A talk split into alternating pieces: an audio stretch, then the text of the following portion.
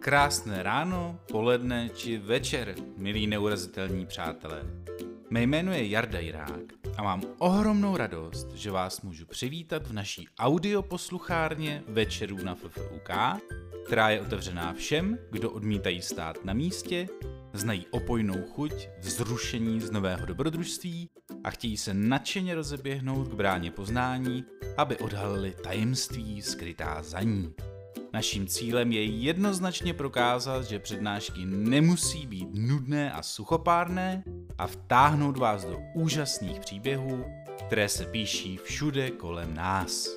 Když člověk občas nechá sklouznout své oči po novinových titulcích, jen těžko se ubrání dojmu, že žijeme ve světě, ve kterém nikdo za nic nemůže. Vědci už konec konců objevili gen zodpovědný za alkoholismus, prokrastinaci, obezitu a vlastně i za kriminální chování. Jsme ale skutečně natolik ve vleku těch malých písmenek v hlubinách našich buněk? A nebo nám to spíš prostě a jednoduše vyhovuje? O odpověď na tuhle zásadní otázku jsme poprosili jednoho z nejoblíbenějších přednášejících u nás, Marka Orkováchu, který od té doby občas hořce lituje, že tahle přednáška spatřila světlo světa.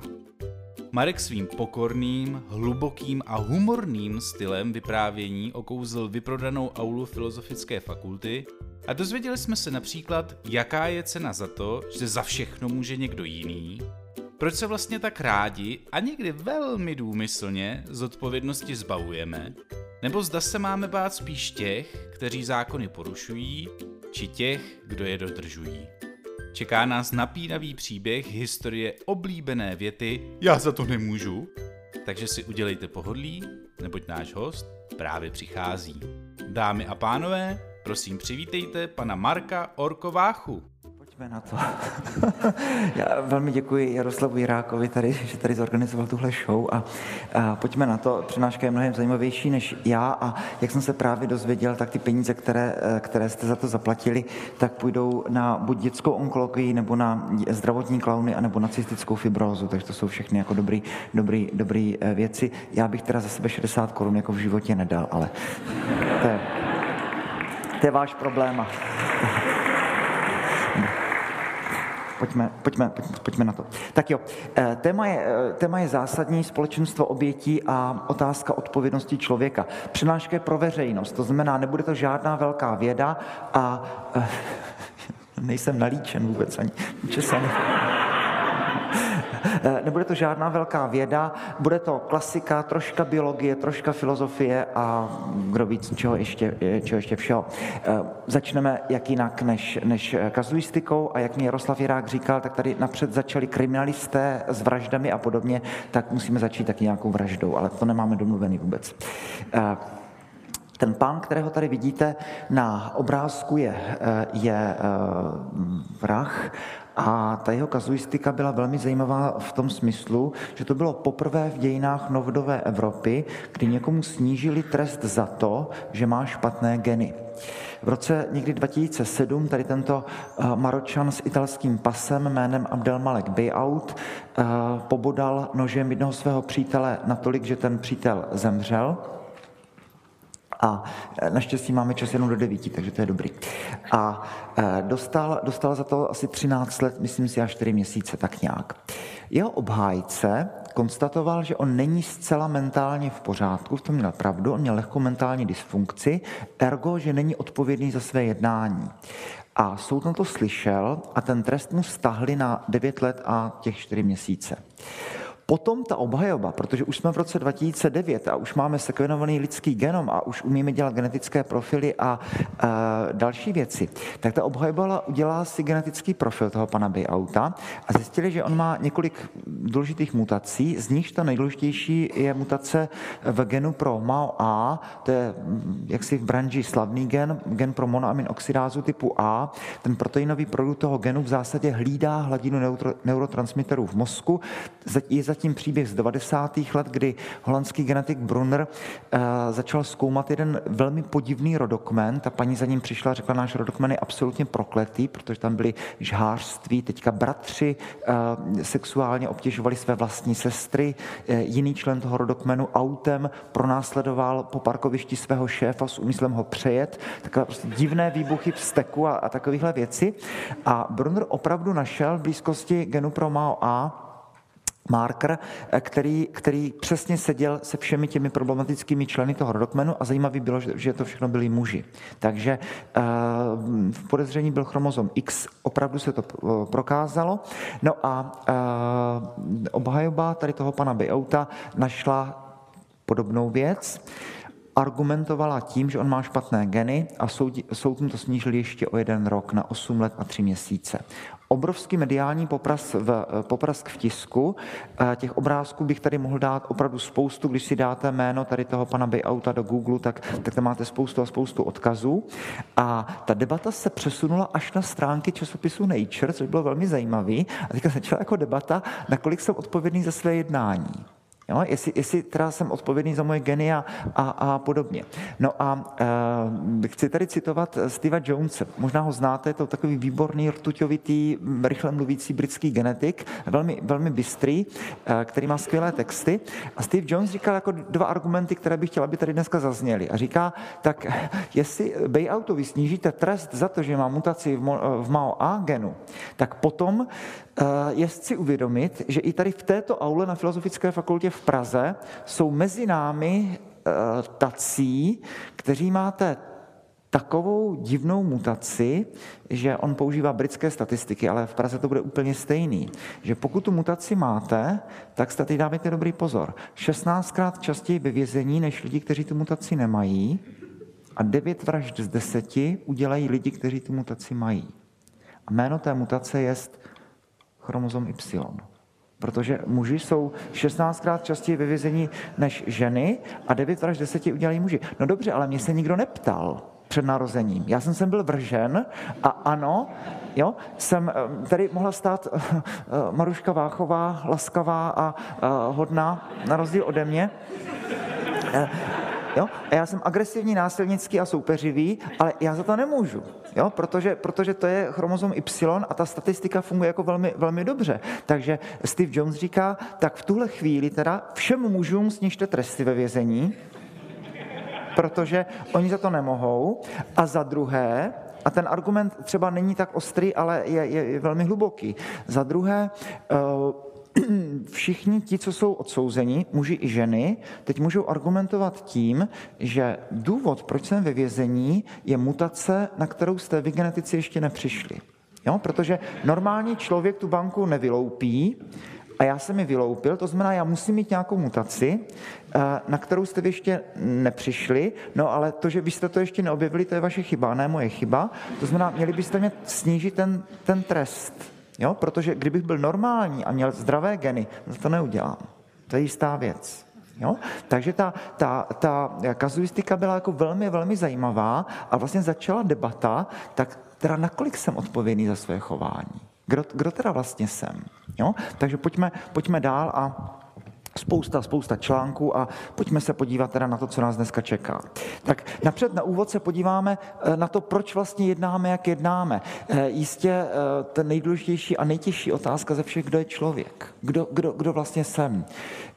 Potom se podíváme na, na kratičky, to musím švihat, co to půjde, abychom se do té hodiny a čtvrt vešli. Na dějiny. Kdo je člověk? Možná nejdůležitější otázka současné Evropské unie. Kdo jsem? Jak definovat člověka? Jak definovat jeho odpovědnost? Pak se podíváme na ty útěky. Zkusíme se na to podívat biologicky. Za všechno můžou geny. Potom si řekneme, ne, za všechno může prostředí a pak si dáme pár slajdů na závěr a ty slajdy se opravdu už budou jmenovat společenstvo obětí. Že proč jednáme, jak jednáme. My se posmíváme těm starým řekům a říkáme si, podívejte se, jak oni byli hloupí, když si mysleli, že uh, jednám tak a jsem takový, jaký typ tělní šťávy ve mně převažuje. Je možné, že ve mně převažuje krev, sanguis, pak jsem sanguinik. Ale je taky možné, že, že ta hlavní tělní šťáva ve mně je žluč, cholé, pak jsem cholerik, ale možná to je černá žluč, melancholé, a pak jsem melancholik. Ale eh, je taky možné, že ta moje hlavní tělní tekutina je slis, flegma, pak jsem flegmatik. A my si říkáme, jak, jak tohle bylo velmi naivní a hloupé, ale jak zjistíme, tak dneska děláme úplně to samé, jenom tomu dáváme jiné termíny a halíme to do toho vědeckého uh, kabátu. Takže proč jednáme tak, jak jednáme? Uh, tak tohle, tohle by přírodovědec samozřejmě odsouhlasil, tady není problém. Samozřejmě geny. Vypadám tak, jak vypadám, protože jsem zdědil geny od svých rodičů. Všichni, kdo jste kdy byli na třídních schůzkách, tak je někdy až legrační pozorovat, že to opravdu jako takhle funguje. Ovšem, ovšem, ovšem, taky těch čtyř prarodičů a potom jdeme až někam k těm terapsidním plazům. Jo? Ty, ty, ty prostě a, a samozřejmě dál a dál a dál a dál. Jo? Takže ano, jsem produktem své, své evoluce a e, vypadám tak, jak vypadám z důvodu svých, svých dějin. Genom. Eh, teď eh, asi já to neumím mluvit krátce. Když jsme 2003 udělali genom člověka, to byl obrovská, obrovská, obrovský kus práce. Jo? 19, 1986 někdo poprvé řekl, eh, bylo by fajn, kdybychom sekvenovali genom člověka celý. To bylo absolutně nemožný. Jo, já se omlouvám, že to, to, to, tohle, jo? A to bylo jako velmi dramatický tady toto. 1977 byla, byla Nobelovka, protože Fred Sanger už měl jednu Nobelovku za strukturu inzulínu, objevil geniální metodu a tady laboratoř za sedm měsíců udělala genom fágu FX174. 5836 mám dojem písmenek. Maličký genom. Dělali to sedm měsíců, dostali za to eh, Nobelovku. Sengerová druhá. 1981 eh, první mitochondrie člověka. 37 genů, 16 569 písmenek, třikrát větší genom. 1986 někdo řekl nahlas, uděláme 3 miliardy, 3, 3 miliardy 200 milionů písmenek a to bylo prostě mimo, mimo, absolutně mimo fantazii. To není možné tady tohle udělat. Čekal, že budou generace vědců přikurtování opravdu těm laboratorním stům. Ten Sydney, ještě Fox si to dělal legraci a říkal, no tak budeme vězně odsuzovat třeba na 20 milionů párů bazí, budou muset sekvenovat. Jo? Tohle, jo? No, nicméně se to podařilo, opravdu se to podařilo, 1990 se začalo za velmi potom dramatických okolností, které jsou už mimo rámec této přednášky. 2000 v červnu se oznámilo, že to máme. V únoru 2001 to paralelně vyšlo v Nature of Science, eh, protože to nakonec dělali dvě skupiny.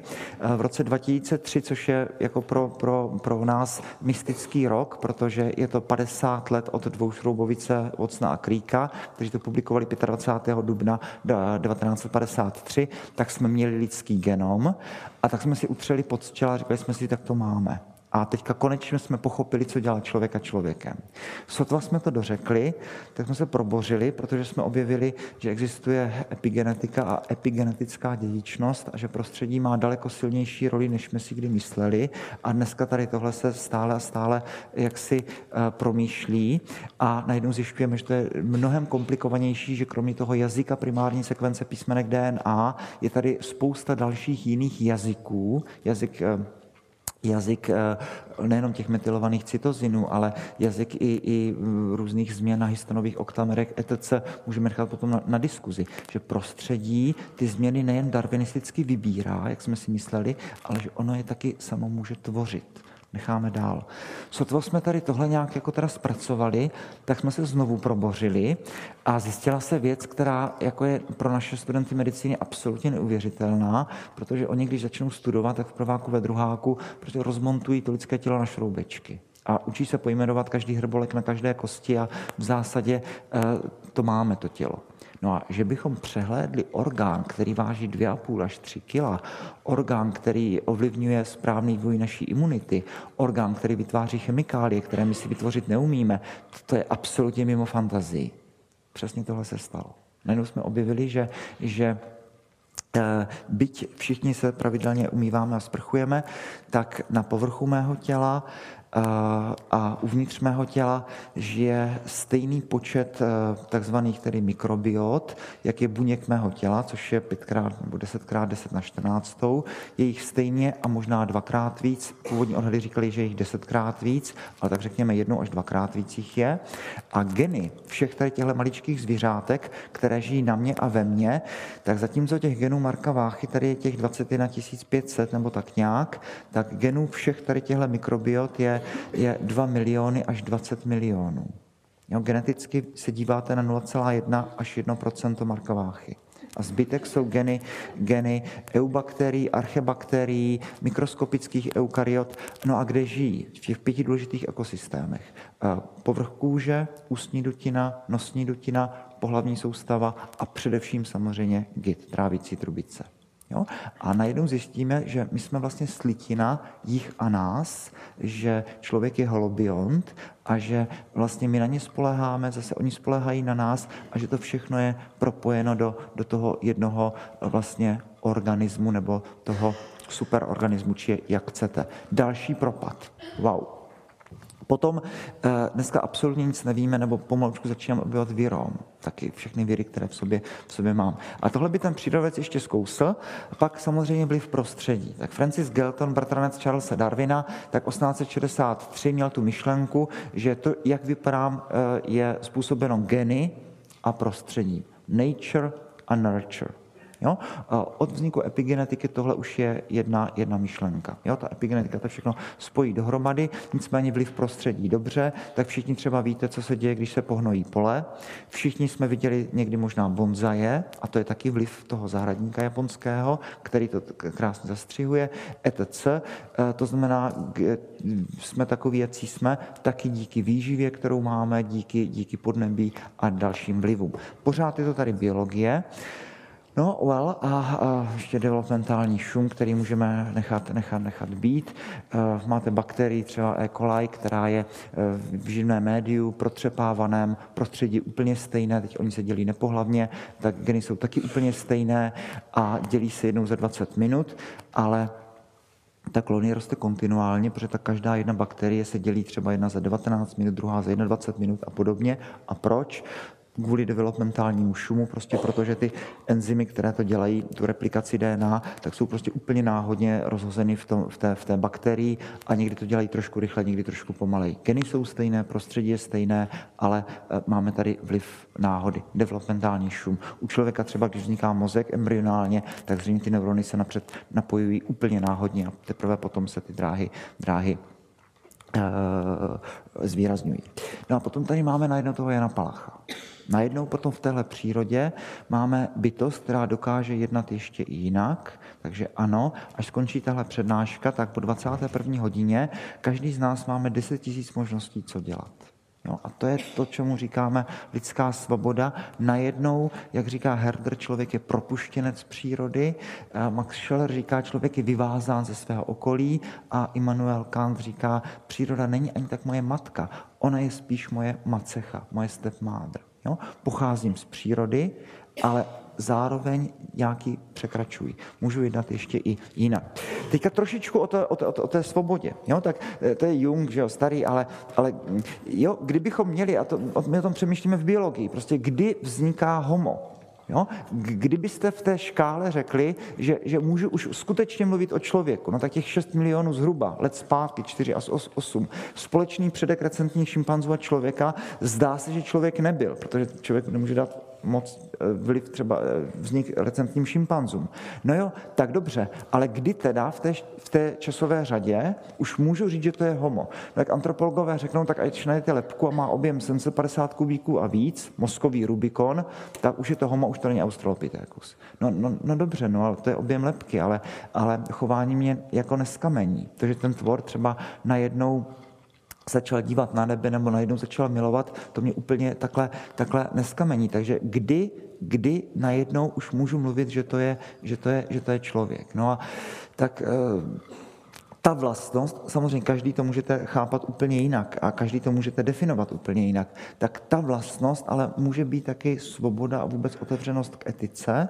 Vlastně najednou ta situace, že z těch instinktů můžu, můžu odejít a, a můžu jednat ještě i jinak. To znamená, e, to, co nás odlišuje od zvířat, tak mimo jiné je to, že vím, že můžu jednat A nebo B, z nějakých důvodů si myslím, že B je lepší než A a jsem úplně svobodný, abych udělal jak A, tak B.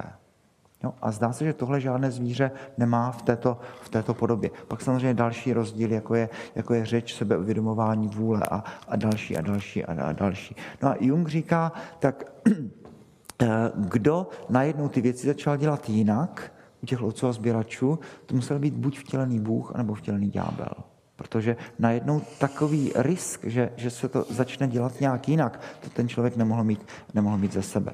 Pojďme, pojďme dál. Uh, no, uh, teď, teď ten problém svobody pro filozofii možná. Jo? Tak dobře, tak přišel, přišel Isaac Newton a ten jeho svět byl, byl, byl překrásný. Jo? Newton zavede to, toto akvárium, které je plné věcí a kde každá ta věc je popsána čtyřmi rozměry. Osa x, y, z, to vidíte tady v každém rohu téhle místnosti a čtvrtý rozměr je čas. A teď v tomhle akváriu eh, Newton najednou definuje, jak ty věci fungují. Najednou řekne, každá dvě tělesa se přitahují silou, která je přímo uměrná hmotnosti, nepřímo uměrná čtverci vzdálenosti. Máte zákon gravitace. Najednou přijde na zákon setrvačnosti. Eh, ono nás to na gymnáziu nudí, protože jasně, logika kulečníkových koulí. No dobře, ale to je, v tom je ta krása. Teď to funguje na ten pád toho jablka, funguje to taky na, na, na Newton se domníval, pohyby, pohyby planet. To znamená, najednou máme ten svět jako obrovský metronom, jako jakýsi stroj, který bezvadně funguje, Jo? Slunce vytahuje vodu, ono potom zpátky prší a, a, v tomhle světě je nám dobře. Toto je obrázek, který si půjčují z jiné dávné prezentace, je to z jedné učebnice, díváme se na to, jak funguje fotosyntéza a mám to právě proto, že to je ten svět příčin a následků. Podíváte se ven tady z okna, chcete pochopit, jak funguje příroda a vidíte ten svět padajících dominových kostek. Tady vidíte, že foton právě dopadl na, na uh, chlorofil, uh, excituje elektron ven, no a ten elektron normálně by spadl zpátky. A teďka studentům řekneme, tak výborně, ta, ta energie se vyzáří buď ve formě světla nebo tepla. Aha, milí studenti, proto jsou střechy aut uh, horké v létě. Uh, dobře, ale tady vidíte, že se to nestane že ten foton je chycený, vidíte, že to je dokonce genderově vyvážené, ten obrázek. A Eh, eh, ta, ta paní se jmenuje NADPH. Teďka ten NADPH vlastně eh, svalí ten elektron po, po jakési kaskádě, podobně jako kdybyste ten kámen vynesli na střechu této fakulty, tak má tu potenciální energii vyšší a může dělat nějakou práci, vytváří nějakou siláku, která se jmenuje ATP. Pak se děje to, že zase jiný elektron je excitován jiným fotonem z jiného, z jiného chlorofilu. Jistě by se student zeptal, proč se jmenuje tohle dvojka a proč tohle jednička, když to má být naopak? No, protože historicky byl poprvé objeven tento a potom byl teprve tento, takže generace studentů se to musí učit takto naopak. Eh, tady potom studentům řekneme, že eh, ta, ta obrovská díra potom elektronu se zalepí tak, že vezmete molekulu vody, tu přestřihnete, elektron dosypete, aha, a kyslík vám vyjde jako odpadní produkt. A řekneme, aha, milí studenti, tak proto fotosyntéza eh, vytváří kyslík ETC a pak to jde dál do Kalvinova cyklu, kde se ta energie použije k tomu, abychom ze tří molekul CO2 udělali glyceraldehyd 3 fosfát a potom z glyceraldehydu 3 fosfát uděláte teda tu slavnou glukózu a tu poslední potom uděláte celulózu a, a jsme doma. No dobře, tak to je, to je to je, to je ta příroda, kde to všechno funguje. Toto je stejný obrázek, je to jenom jako trošičku jakoby vědečtěji, ale je to úplně to stejné. Do tohoto světa, kde je nám dobře, najednou přijde ten Jan Palach. Tam najednou prostě přijde bytost, která může jednat ještě i jinak. No, takže najednou přichází ten, ten, ta, ta svoboda a teďka myslím, jako vůbec jako moc jako nevíme si rady, že ve svobodě jsme se dostali do úplně nového vesmíru. Najednou z těch svých instinktů jakoby, jakoby výjdu a můžu dělat něco úplně jiného.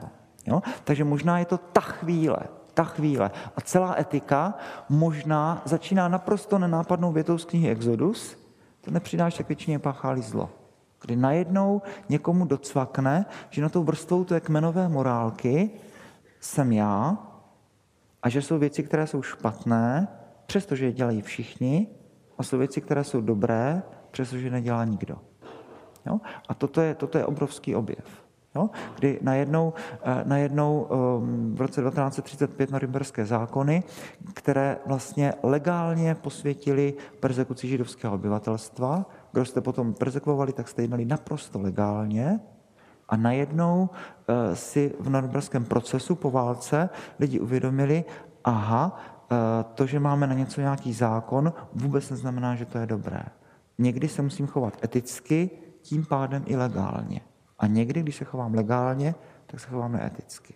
Jo? Takže najednou si člověk uvědomil, že já se můžu chovat úplně jinak než zbytek společnosti a možná jsem já, který mám pravdu a ta společnost se, se e, mílí. No dobře, ale e, najednou přichází věc, která, e, kterou bychom nečekali. Jo? Protože člověk řekl svoboda, absolutně jiskřivý vesmír. Jo? Všichni po svobodě voláme, všichni chceme. V roce 89 jsme zvonili klíči a chceme svobodu. A teď najednou, eh, jako bychom zavrávorali, protože on to není jenom jiskřivý vesmír, ale ona je to taky, řečeno s Jungem, absolutně hluboká propast. Jo? Já na rozdíl od motýlu a možná i od toho psa se v noci budím úzkostí, protože vím, že budu mít v pondělí večer přednášku tady na filozofii a kdo ví, co tam řeknu. Jo? Takže, eh, takže najednou eh, vím, že sice mohu jednat ještě jinak, ale můžu udělat zásadní rozhodnutí a můžu udělat úplně špatně. Jo? Můžu zvolit špatnou vysokou školu, můžu volit, zvolit špatnou slečnu, jo? za kterou potom budu žít a mít, mít děti. A to nejsou banální věci. To znamená, najednou uh, vlastně vzniká uh, odpovědnost, ta možná méně hezká sestra svobody. A když sledujeme dějiny lidského rodu, tak z určitého úhlu pohledu můžeme vidět ty dějiny jako dějiny deponování svobody na někoho jiného. A tohle bylo vždycky obrovské pokušení uh, hada v ráji tady toto. Jo? Takže když Adolf Hitler říká, přebírám veškerou odpovědnost, to se hezky poslouchá. Jo? Nebo když vám někdo řekne v sektě, toto je černé, toto je bílé, toto dělej, toto nesmíš dělat. A je to vyřešeno. Jo? Nebo v extremistické politické straně. Jednoduché recepty. Jo? To dělej, to nedělej. Jo? A toto je černé, toto je bílé, poslouchej, deponuj svoji svobodu do mých rukou a já ti řeknu, co máš dělat, jak to je. Jo? Sekty, jo, setkové Jehovovi říkají, no nesmíme uchopit do ruky zbraň, přes zbraní se zabíje, to je špatně. To bychom všichni podepsali. Well, ale tak co když někdo by chtěl útočit na moji manželku? Jo, tak možná nebude vždycky šance pro, pro otevření diskurzu. Jo? Bratře, zvažte. Jo? Nebo jo? Jo? Musím, musím vzít taky tu zbraň a byť nechci nikoho zabíjet, no tak mám nějakou právo na nějakou legitimní obranu. Nebo na moje děti a podobně. Jo? A teďka samozřejmě z toho je ten koncept i spravedlivé války. Jo? Takže najednou ty věci nejsou černobílé, jsou extrémně komplikované a dodnes si etici jako lámou hlavu nad tím, jestli třeba invaze do Iráku tehdy, jo? George Bush, jak to teda vlastně bylo, co vlastně bylo správně jo? a tak dále. Takže najednou ty věci nejsou jednoduché a je, je velmi, velmi eh, lákavé tu svobodu deponovat někam jinam. No, teď se konečně podíváme teda na, na, na tu biologickou, biologickou část, eh, tak, tak genetický determinismus řekne, všechno jsou geny. Jo? Ve chvilce, kdy jste byli tou první buňkou, tou zygotou, to už to bylo daný jste nepotřebovali ty sudičky, které vám řekli, jak to, jak to bude, ale už prostě v těch genech to všechno je napsané a ten směr tady, tady máte. Potom se podíváme na dneska pravda mrtvý směr, behaviorismus, no a tak pak se na to, pak se na to podíváme dál. Tak teďka napřed druhá část, ty, ty, ty dějiny. Jo? Kratičká část, eh, která, wow, která, eh, která jenom prostě eh, projdeme to rychle, abychom zjistili teda, jak to je s člověkem. Teďka, pokud tady jste filozofové, tak samozřejmě vybírám si data, která mě hodí, která se mě hodí. My to známe v biologii, pokud moje hypotéza nekoresponduje s mými fakty, tak tím hůř pro fakta. Tak tak si, tak, eh, si vybírám ty fakta, která se mi, která se mi hodí. Eh, středověk vidí člověka takto. Člověk je posazený někde zde, uprostřed těch přesýpacích hodin, nade mnou, andělé, nebeské kůry, úplně nahoře je pán Bůh, pode mnou živočichové, rostliny, krajiny, minerály, já jsem slitina tělesného duchovního a jsem, jsem spojnice toho všeho. Jo? Eh, spolu s anděli jsem svobodná bytost, ale andělé už si to svoje rozhodnutí udělali kdysi dávno a já ne. Já, já hřeším, vstávám, padám, ďábel zhřeší a už se po pádu nezvedne, ale já se můžu zvednout. Spolu se zvířaty se narodím, žiji a umřu, ale na rozdíl od nich můžu dělat dobro, anebo můžu dělat zlo. Takže jsem prazvláštní bytost, slitina tělesného a duchovního. Toto je obrázek, který, který musíme taky našvihat rychle. Někdy ho pouštím našim studentům medicíny. Vidíte, že to je inkunábule 1470, jeden z těch prvních tisků, obrázek památný z řady důvodů, ale nás bude zajímat jenom ten, jenom ten jeden. Jo? Dobrý člověk na smrtelné posteli. Vidíte, pacient umírá a my bychom do toho obrázku dneska namalovali, co bychom viděli my. No my bychom viděli toho pacienta, tady tu svíčku a pak toho mnicha. Jinak bychom neviděli nic. Jo? A e, ten svět toho pozdního středověku tam vidí teda za prvé tu armádu těch ďáblů, který se snaží urvat duši toho pacienta marně, protože modlivy mnicha zabrali a duše, to je zde, odchází právě ústy, vidíte, že ta nebeská kavalérie ji tady chytá podobně. Tak mezi řádky se taky dozvídám, co si je důležitosti člověka. Pacient umírá, peklo je na nohou, protože se snaží zmocnit se té duše, ale mobilizované je taky nebe a probíhá v podstatě tolkínovský střed mezi dobrem a zlem. Nakonec to dopadá dobře a uh, duše, jde, duše jde do nebe. A, uh, nebo staré pohádky jo, které všichni známe, a opravdu ty staré. Jo. Ty berichovské pohádky už jsou potom trošičku biasované, že z toho pekelníka lze nějak, nějak přechytračit, třeba až opadá listí z dubu, a ty staré pohádky to nemají. Eh, hlavní hrdina má nějaký problém, nemocné dítě, objeví se čert říká, tohle všechno ti dám. A dostaneš mnohem víc. Truhlice, zlaťáků, eh, prohýbající se stoly, nebude to úplně zadarmo. Podepíšeme smlouvu, Mefistofeles říká ve Faustovi, krev je zvláštní šťáva a potom, dostaneš, potom, potom dostanu duši a člověk je v obrovském pokušení, poučení těch pohádek, které ne vždycky dopadají dobře. Tento biznis je pro člověka vždycky nevýhodný a pro peklo vždycky výhodný. Ergo, duše člověka je cenější než celý svět. Zvláštní. No, takže vychází to ze stejné, ze stejné představy. Člověk je nějak někde velmi, velmi, velmi, velmi cený. No a pak se začne hroutit. Ne? Pak, pak, pak řekne Koperník, střena vesmíru je slunce. Tak to, to, teď ještě Leon Blois, ten, ten francouzský katolický spisovatel začátku 20. století, říkal, že to není možný, protože, protože nemůžu věřit, že by se spasitel světa nenarodil ve středu vesmíru. To je strašně degradující, než by se spasitel světa narodil na nějaké rotující planetě kolem nějaké hvězdy. Toto nesmí být pravda, tady toto. Jo? No, no, no dobře, no tak dneska víme, že ta mlečná dráha má, já nevím, nějakou stovku miliard hvězd, že jsme asi ve středu, v, horní, v té třetině od okraje, absolutně neprivilegované místo v mlečné dráze.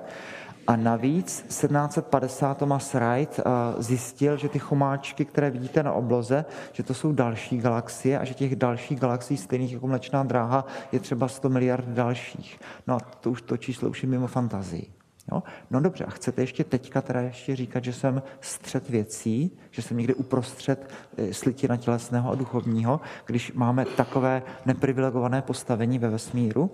Potom se zjistila strašná věc, že svět není starý 6 tisíc let. Darwin ještě, Charles ještě říkal tak 200-300 milionů let. Dneska bychom řekli, že se spletlo desetinou čárku. 4,56 je stará země, žhavá kule prchu a plynu. No a tak ten člověk, homo, no tak teď, teď, teď řekněme ty 4 miliony, no tak dobře, jo? No, no, no, no, ale co z toho plyne, že vesmír, který je starý jinak, asi dneska říkáme 13,77 miliard, po většinu dobu své existence toho člověka tady prostě upřímně řečeno vůbec nepotřeboval. A fungovalo to. A kdybychom odešli, Ed Wilson říká, on, on je mravencolog původně, říká, kdyby odešli mravenci, tak se zhroutí ekosystémy ale když odejdeme my, tak se nestane vůbec nic. Jo? Takže, uh, takže najednou uh, vesmír po většinu své existence nás vůbec, vůbec, nepotřeboval. Tak, tak co teď? Co teď? Jo? Uh, Wheeler, nám to dneska připadá triviální, ten experiment, kdy syntetizoval močovinu z anorganických látek, ale, ale je to důležité, protože najednou zjistil, že to, co mám uvnitř hlavy, jsou úplně stejné atomy Mendelovy tabulky, Mendelov to publikuje 1869, eh, jako, jako je zbytek světa že moje krev je červená, protože je červená železná ruda, protože obsahuje eh, stejné železo, jako je, jako je v mé krvi, v hemu. A že, že eh, moje kosti jsou bílé, protože je bílá pálava a já nevím, třeba doverské útesy. A že H2O mého těla je úplně stejná H2O, jako je v potocích a řekách. Že já se sestávám ze stejných atomů, stejné periodické soustavy, jako zbytek vesmíru. Jo? Tak toto je další rána. No tak, tak co zbyde i poezie. Jo, tak, uh, jo, uh, no, jo, děkuju, jo. Rozervaná srdce milenců, uh, city nejsvětější. Přece my toužíme, milujeme a, a ta, tak. No a teď přijde Charles a řekne, člověk pochází ze zvířat. Jo, prostě, prostě, to, jo? To, to, to nesmí být pravda tady toto. Jo? To, to, to jako nemůže, nemůže být pravda. Takže přijde Darwin. Přijde 20. století a kybernetika objeví princip negativní zpětné vazby. To jsou ty, ty, ty kamna třeba v té horské chatě. Teplota klesne, spínač zapne kamna, teplota stoupne, spínač vypne kamna a temperuje se na určitou teplotu. To je homeostáza mého těla. My to najednou umíme technicky napodobit. Jestli chcete pozitivní zpětná vazba, třeba porod. To je jedno. Jo? Takže to, to mi napodobí. Potom přijde embryologie a ano, při té veškeré účelnosti my v podstatě jsme schopni dneska to popsat od zygoty po porod v zásadě řečí organické chemie, molekulární genetiky a, a takhle.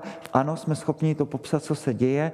Ehm, produkt jednoho genu se stává transkripčním faktorem druhého genu. Je to vlastně zadrátovaný až po ten, až po ten porod. Samozřejmě jde do toho epigenetika na mnoha místech a, a, a podobně, ale v zásadě z lidské zygoty vznikne člověk člověk a z králičí zigoty vznikne králík nakonec. Jo? Takže jsme schopni tady tohle, tohle popsat.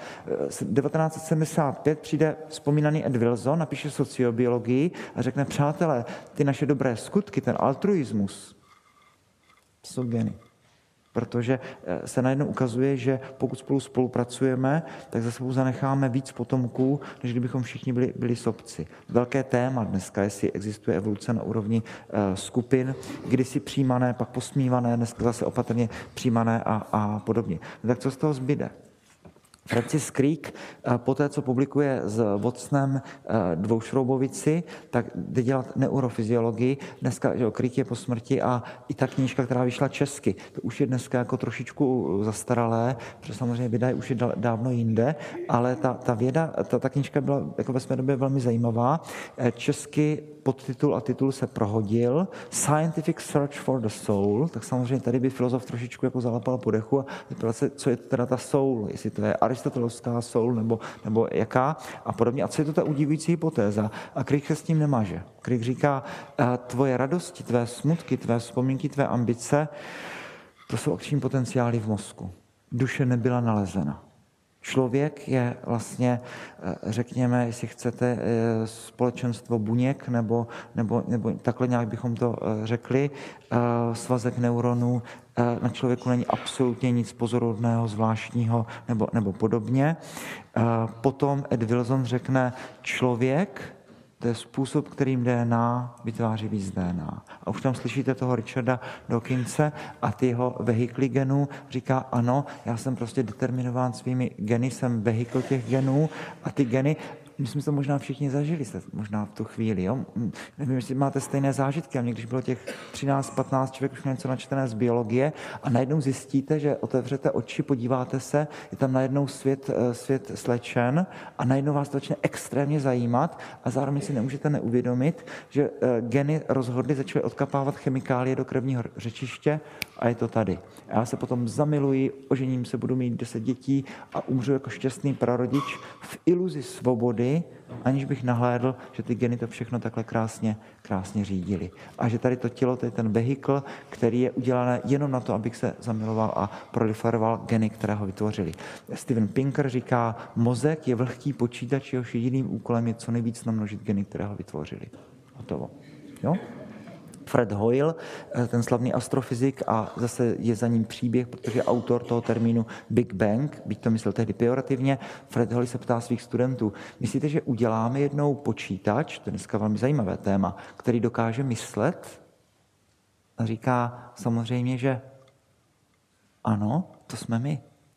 No tak jestli ta slepá evoluce tohle zvládla s těmi atomy za těch 4,56 eh, miliard let, No tak pro pana krále to by teda bylo, abychom to my tím rozumem nezvládli dřív.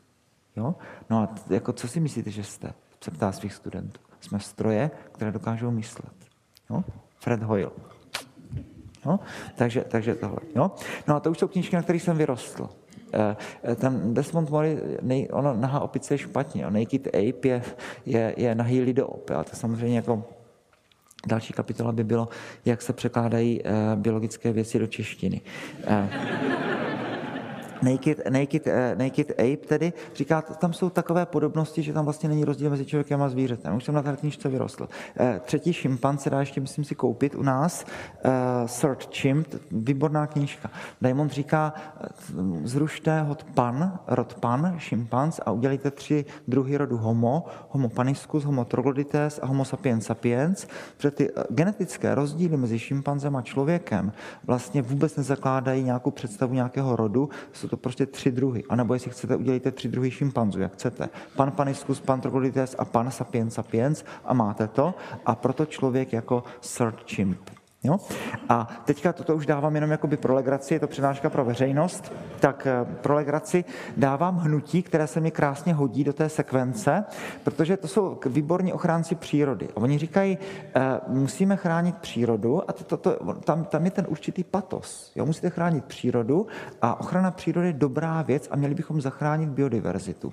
Občas se pravda v evoluci stává, že se urve z řetězu nějaký druh, kterému říkáme exotický, který nemá nepřátele a prudce se množí, může být třeba králíci v Austrálii, a tím, jak se množí, tak vytlačuje ostatní druhy. Nemáme tady takový nějaký druh dneska? A nebylo, nestálo by za to, abychom, abychom ten druh zlikvidovali, takže oni v rámci ochrany přírody říkají, a to je úplně přesně, než jak to třeba říkají křesťané, říkají, každé dítě, které se nenarodí, tak to je paprsek naděje do tohoto tmavého světa, protože to dítě nebude produkovat odpady a, a, a tak dále.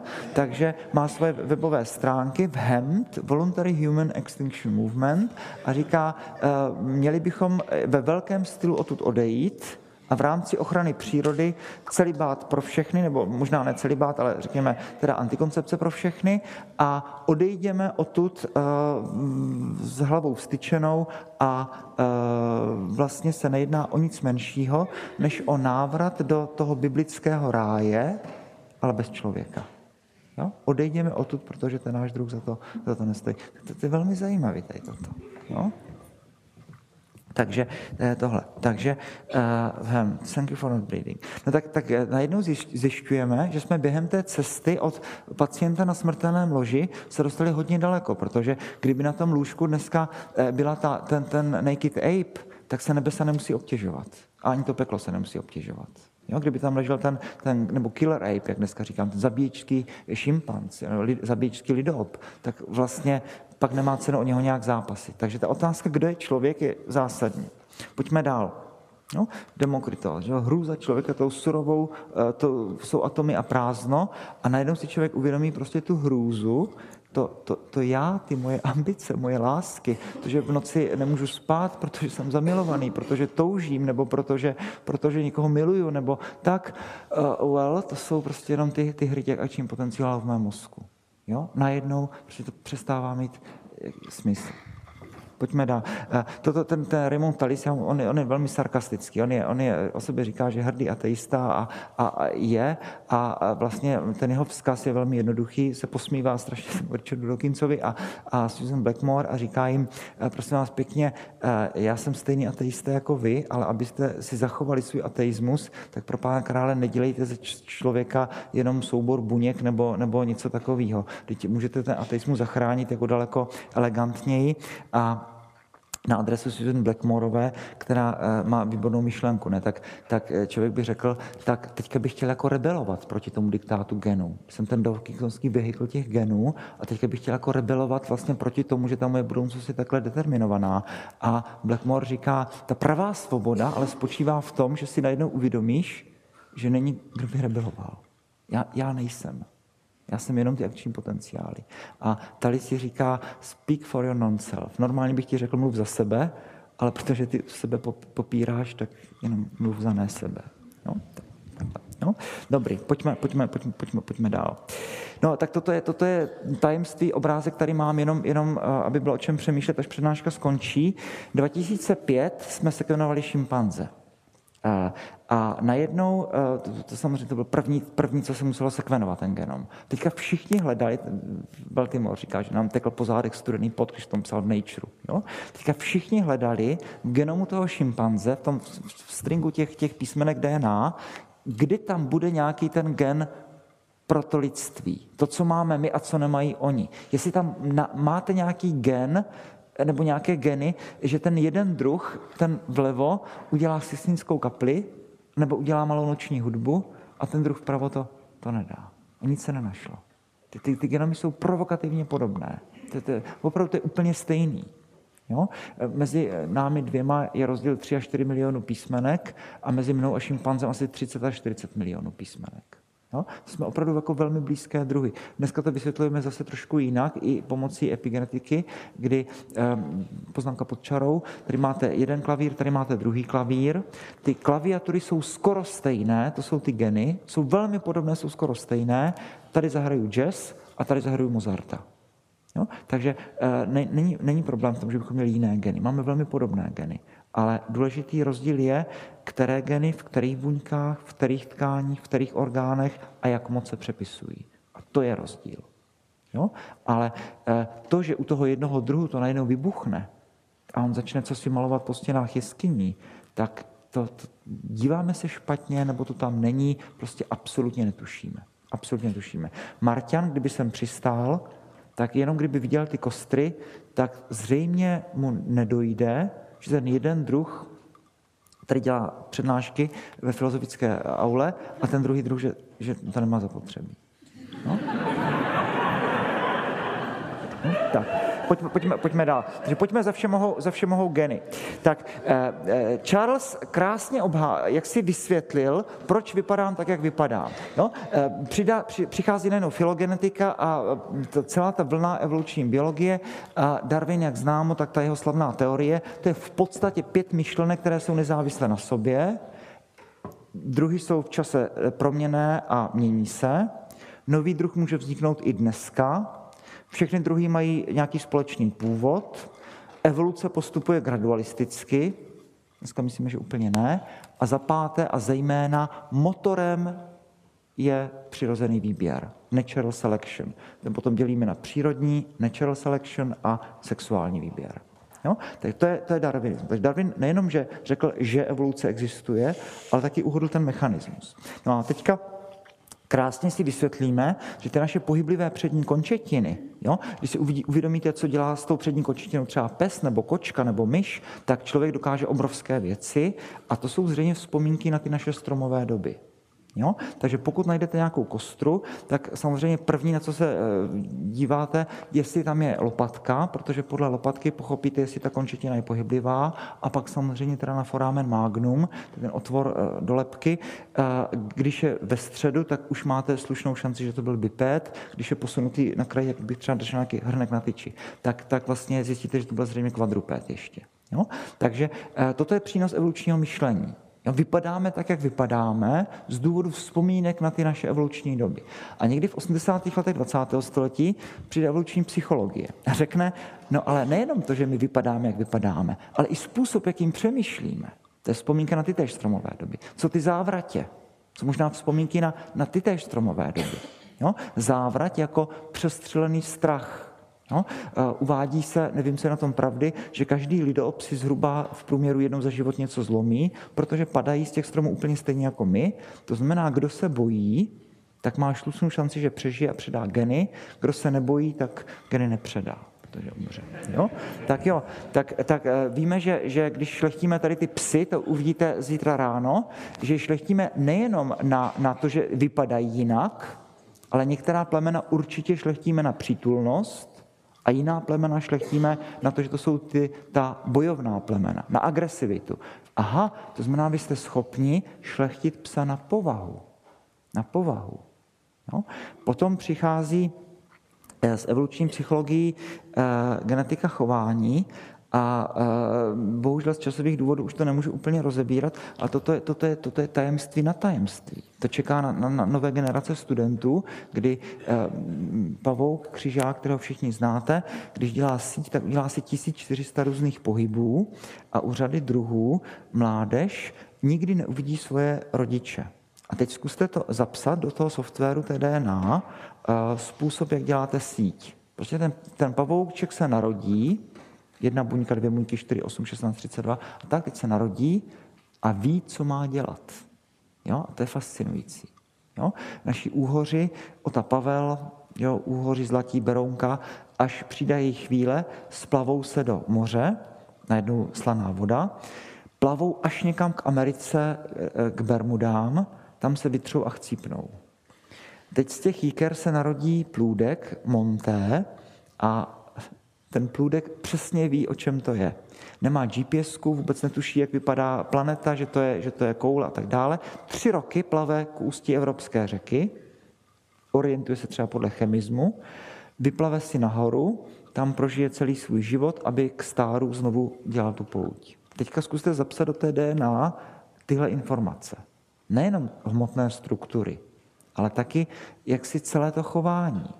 Jo? Sarančata, kobylky, které nám tady cvrkali a e, první radní mrazíky je pobíjí a na jaře se, probu, e, se z vajíček vylíhnou ty nymfy a budou velmi přesně vědět, o čem je život, co mají žrát, jak mají cvrkat, e, kdo to je sexuální partner a podobně. A nepotkají svoje rodiče. Jo? Tak toto je, toto, je, toto je záhada na záhadu. Jo? U člověka to, to pochopitelně funguje taky, je to z jiné přednášky. To, že vůně něco nám voní, něco nám nevoní, to, to, to nemáme výchovou. Jo? Intuitivně nám nevodí všechny zdroje infekce, infikované rány pacientů, mrtvoly, fekálie, žumpy a podobně. Evoluční psycholog by si přispěchal s vysvětlením, no komu to třeba vonilo, no, tak se infikoval, umřel a geny nepředal a my se tomu, my se tomu, my se tomu vyhýbáme. Jo? To znamená nějak to, nějak, to, nějak to tohle. Strach ze tmy, Jo, malé dítě neomylně se jde v noci vyčurat a pak zamíří do pokoje k rodičům, přestože dětský pokoj je asi nejbezpečnější místo na zemi. Jo? Bojíme se šelem, vys všechny tady ty filmy, ale nebojíme se aut, které, které zabíjí mnohonásobně víc lidí než ty šelmy, no, protože gen, gen, geny si jedno to ještě nestihli přizpůsobit. Jo? A tak dále. Jo? Musí, musíme to našvihat. No a teďka, teďka ten genetický determinismus. Tak tady jsou tři citáty. James Watson, že objevitel double helix. Mysleli jsme, že je náš osud zapsán ve hvězdách, ale není. Je to v našich genech.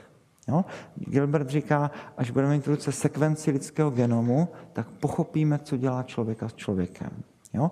A Stračan, eh, to je autor kultovní učebnice molekulární genetiky člověka, tak říká, člověk se skládá z té Mendelové tabulky genů. Najednou uděláme lidský genom a pochopíme, co dělá člověka člověkem. No a zjistili jsme, že, že, že, že úplně ne, že, že, to je, že to je těžší. No a teďka zase pár, pár obrázků pro, pro legraci. Eh, jistě ty časopisy nejsou jako úplně impaktované, ale zase na druhé straně to lidi čtou, eh, kdy máte najednou tady, eh, dejte si do Google Gene 4 a najednou zjistíte, že vlastně co všechno dělají geny. Tak tady aktuálně samozřejmě to přetiskují. Za moji nevěru, jsem-li tedy žena, mohou, mohou geny. Takže pokud jste byli ženy a partnerky nevěrné, tak můžete teďka jenom pokročit rameny a rozhodit rukama a říct, tak e, teoreticky by časem mohli genetici sestavit test, který dvojici před sňatkem prozradí, jaká je pravděpodobnost, že žena bude věrná. No, já za to vlastně nemůžu, prostě to jsou ty moje geny. E, e, I muži na tom nejsou o nic lépe. Opět mužská nevěra závisí na genech, takže taky mohl jsem si vyčítat, že jsem byl nevěrný své partnerce, ale po této přednášce už jenom můžu rozhodit rukama a říct jako, já za to nemůžu, jo, bohužel, jo. Geny zrady, nevěra zakódovaná v DNA, hospodářské noviny dokonce, jo. Uh, líní lidé mají, mají alibi, za jejich pasivitu můžou geny, toto jsem vybral schválně, protože máme potom volební víkendu, tak pokud jste si mysleli, že eh, jo, eh, geny rozhodují, jestli vůbec se vypravíte, ale dědičná informace může ovlivnit, komu dáte v volbách svůj, svůj hlas, takže kampaně tohle. A podobně, pokud čtete Guardian, tak máte v sobě liberální geny, jistě pokud byste četli třeba Telegraf, tak máte konzervativní geny. Toto už zase není tak, tak legrační, toto už se zase zpátky obloukem vracíme ke kauze Bayout, kterou jsme začali. Máme tady eh, eh, samozřejmě eh, Husajna, Kadáfího a Mugabeho a Adolfa a najednou Ruthlessness Gene Discovered. Takže kdo ví, jestli ti muži vlastně vůbec byli vyni, čteme mezi řádky, anebo i v řádcích. Jo? Tak toto už není legrace, tady toto úplně. Jo? Sklonk násilí má genetické kořeny. Eh, pokud kouříte, tak gen pro nikotinománii, eh, dokonce gen pro návyk heroinu, o špatných investicích rozhodují geny, pro nedůvěru strojům, Nejtlustší žena můžou za to geny a podobně. Jsme spíše svými geny než okolním prostředím a podobně. No a ten Steve Rose, eh, to je, to je mm, Brit takový posmutnělý, jo, tak, tak má, má krásný to Life Lines, to je výborná knižka, tak říká, no tak vlastně nikdo za nic nemůže. Jo, po uh, ulicích chodí bezdomovci z geny pro bezdomovectví, alkoholici z geny pro alkoholismus, akademici z geny pro inteligenci si nemůžou pomoct a, ta, a tak dále. Takže, takže eh, vlastně, vlastně tohle. Jo? No tak teďka trošičku, trošičku opatrně, určitě to takto není, to určitě takto není, tak za prvé kriminální chování není, kriminální chování jsou. Máme spousta, spousta druhů kriminálního chování a eh, v následujících dvou slajdech geneticky zkusíme prokázat, ukázat, že to nefunguje. No tak eh, kriminalita v USA a ve zbytku Evropy je jiná a ta populace je samozřejmě geneticky úplně stejná. Jo, to, že ti lidi tam e, jsou o pár století e, dřív, pár století nehraje roli. Do Austrálie se tradičně odváželi trestanci z Británie, nemá Austrálie vyšší kriminalitu než zbytek světa. Jo, takže takhle to nefunguje. Tam to musí být jiné, jiné, jiné, jiné vlivy jo? Eh, a tak dále. Dalrymple je, je zase taky takový velmi smutný britský lékař, napsal hodně takovou depresivní knihu, nebo píše vždycky, když má depresi, tak napíše knihu eh, o tom, o tom že, že se stará o tu mládež z těch britských předměstí a byť Britové mají nulovou toleranci k agresivitě třeba vůči lékařům, tak říká, no tak já tam mám ty rváče a oni říkají, eh, to, že já jsem rváč, tak to je prostě nemoc, ze které pokud mě vy nevyléčíte, tak já půjdu, znovu se porvu, ale to není moje vina, to je, to je, to je vaše chyba, protože prostě to, že jsem rváč, to je choroba. To je nemoc, kterou já nemůžu a je to zhruba stejné jako počasí. Nemůžu to ovlivnit. Jo? Jsem bezmocný novinář, který přihlížím tomu, jak, jak jedná.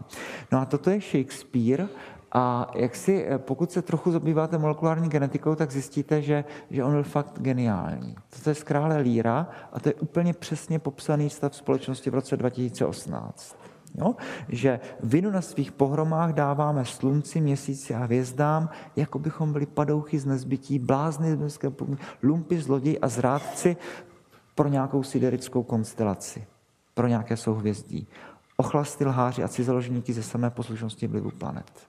No, takže Shakespeare tady tohle najednou jakoby zhrnuje v geniálním odstavci říká, ano, tak teď jsme se stali tím společenstvím obětím, protože za všechno můžou, můžou geny. E, za mého mládí to byla lenost. Dneska je to DG, dneska je to prokrastinace.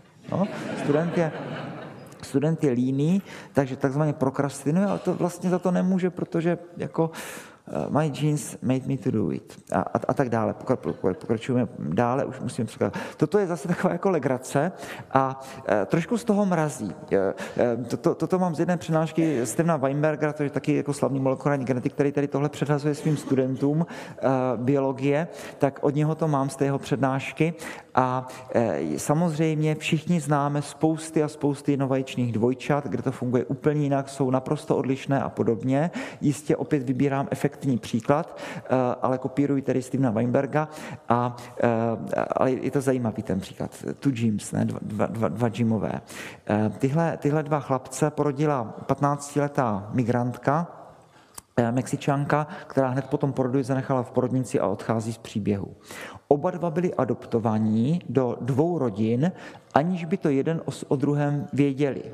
A teprve po 30, tuším, že 9 letech, ten jeden z nich věděl, že ve svém rodném listu má tuškou připsáno, že jsou monozygotic twins, že jsou jednovaječná dvojčata a po určité době, po vlastně skoro ve středním věku, eh, se rozhodl, že zkusí najít to své dvojče. No a našel ho a vstoupili do dějin, protože protože se najednou ukázala, co všechno měli společného. Jo? Tak uh, oba dva uh, dostali psa, kterého pojmenovali stejně. Tak pravděpodobně neexistuje gen pro jméno psa, ale dobře. Jo? Oba dva rodiče pokřtili jménem James, tak to je otázka těch rodičů. Oba dva milovali matematiku a ruční práce, nikdo z nich neměl rád pravopis ve škole. Jeden pracoval jako, jako člen ochránky a druhý byl zástupcem šerifa. Takže hodně, hodně podobný zaměstnání. Oba se oženili s dívkou jménem Linda. Neexistuje zřejmě gen pro jméno první ženy. No. Oba se rozvedli A jméno druhé manželky bylo Betty v obou případech. Eh, oba měli syny, jeden se jmenoval James Allen s jedním L, Louis, a druhý James Allen s dvěma L. Zvláštní.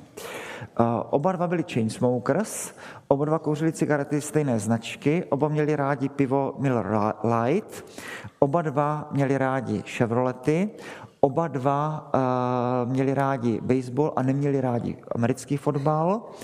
Oba dva jezdili na dovolenou na stejnou pláž na Floridě, půl kilometru od sebe, aniž by se kdy potkali a nebo to o sobě věděli. A pochopitelně oba dva stejně měřili, vážili EEG, byli, byli, byli, byli stejné. Tak e, jistě, že je to, je to zajímavost, ale Weinberg končí tu přednášku tím, že e, najednou taková ta představa, že do mě jenom někdo vložil CD s nějakým programem, e, vysí ve vzduchu. Dneska ráno jsem si vzal kravatu podle svého výběru a najednou si tím nejsem úplně jistý. No, to je to. no a teď za všech může prostředí, to už je jednoduchý. To je, to je behaviorismus, jsme v 60. letech 20. století, dneska to je mrtvý. Jo?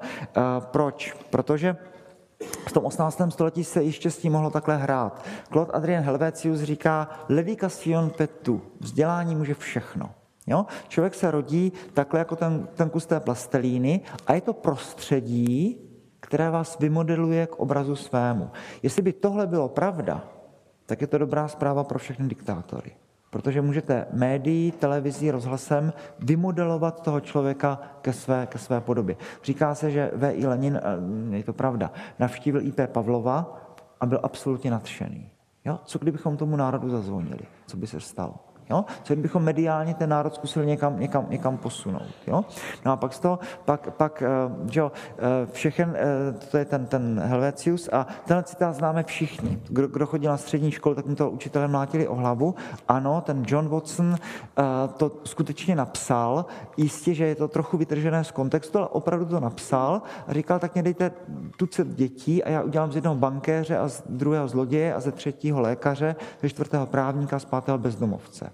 Jinými slovy, jinými slovy, tak já najednou jsem ten bezdomovec nebo ten, ten, ten, ten zloděj a řeknu, ale já za to nemůžu.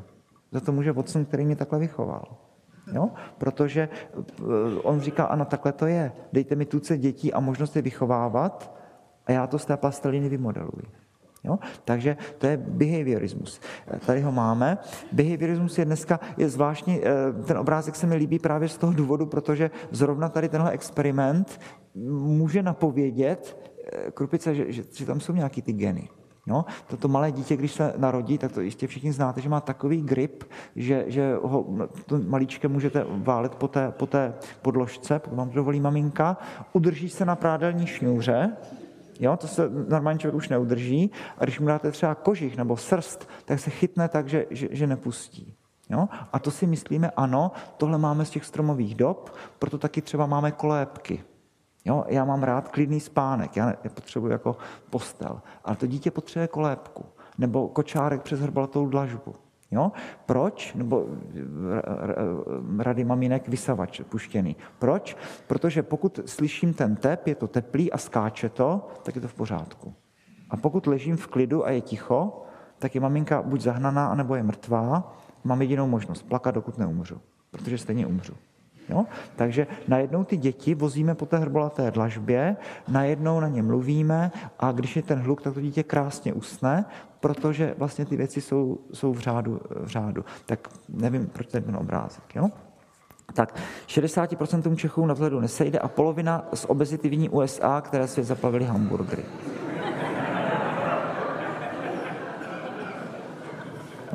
Tak, takže pojďme, pojďme na, na, na závěr. Takže najednou jsme viděli, že napříč historií jsme vynalezli téměř nekonečné množství způsobů, jak tu svoji svobodu deponovat na někoho jiného. Eh, stará antika, Bohové za to můžou, hvězdy, ještě musíme toho Oidipa stihnout. Uh, jo? Uh, zlí duchové, štěstí, osud, smůla, výchova, vliv přátel a, a podobně, ekonomické okolnosti, geny a, a podobně. A konec konců, když zalistujete uh, v písmu svatém, tak hned v třetí kapitole knihy Genesis máme starou známou uh, větu, uh, která se velmi hodí do této přednášky. Tak uh, první hřích je pochopitelně obrovský hřích Adama, samozřejmě Protože když dostává uh, tu větu, uh, že když pojíte z ovoce uh, z tohoto stromu, tak smrtí zemřete, dying you will die, tak Eva tady ještě vůbec není na světě, že jo? Eva to neví. Zatím tady jenom Adam. A Adam měl zahradu ochraňovat a střežit. Poprvé v písmu svatém slyšíme, že Adam má střežit zahradu, absolutně netušíme vůči komu. Pak vlastně se odehraje příběh Eva, Had a podobně. No a Bůh e, logicky říká Adamovi tu nejbolestnější otázku v celé Bibli, to Adame, kde jsi? Člověk po hříchu, no, Bůh je vševědoucí, Bůh ví, kde je Adam, ale člověk po hříchu sám neví, kde je. Neví, odkud přišel, kam jde, kým je, jde, jde spirálou někam do temnot a Adam zareaguje úplně přesně, jak to je to přednavešce a řekne, žena, kterou si mi dal, ta mi dala a já jsem jedl. To znamená, nemůžu za to já, ale může za to Eva, respektive za to můžeš ty, protože kdybys mi nebyl dal Evu, tak žena, kterou si mi dal, tak ta mi dala ovoce z toho stromu a já jsem, já jsem jedl. Jo? Takže tady vidíme to, že se zaprvé spustí ta lavina zla, jeden hřích plodí druhý hřích a je to nezastavitelný a nezastaví to ani potopa, jo? která je jakási hráz, aby teda hřích už nepokračoval. No je zachráněný a první, co udělá, je, že vezme pár těch zvířat, který zachránil a obětuje a spálí je. Tak zvířata dostávají eh, zadání, buďte plodní, možte se, naplňte zemi, což úplně v tuhle chvíli nemůžou realizovat.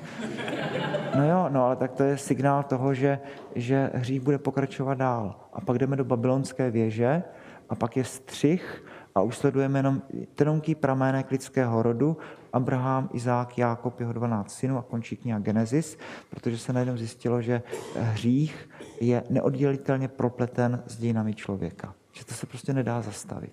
Jo? A tady máme tu první sněhovou kouli. Eh, není to jenom otázka ráje, a najednou to jede dál a dál a dál. Jo? Pak Kain zabije Abela, hrozný, Kain odejde z příběhu, narodí se Set, třetí syn Adama a Evy, který se začal vzývat jméno hospodinovo a vypadá to velmi nadějně a pak se to celý zhroutí. Jo? Takže, takže tohle, tohle, tohle známe. Tohle známe. Jo? Tak, pojďme, pojďme, pojďme dál. Takže eh, vzniká to společenstvo obětí a eh, ono to opravdu takhle, ten středověký člověk žil v jiném světě. Ten byl, viděl velmi dobře, že se hraje o všechno. Jo? Že i my tady v té aule, že celý příběh každého z nás je vlastně ta antická tragédie, která končí po smrti rájem anebo peklem. Většinou radostí nebo většiným zavržením. Že můj život není, není triviální. Že já jsem ten pacient té smrtelné posteli a teďka nebe, že válčí s tím peklem a že to není jednoduchý, kdo vyhraje. Jo? Dneska jsem jak vlastně nezaujatý novinář, který prochází zemí, eh, četli jste Zygmunta Baumana, který si fotí eh, dveřmi domácnosti, kde se ještě žije tradičně a který tak jenom jako nezávisle dělá nějakou reportáž jakoby pro, pro noviny v nějaké jiné galaxii, jak tady ti lidé žijí, ale jeho vlastní život mu utíká mezi prsty.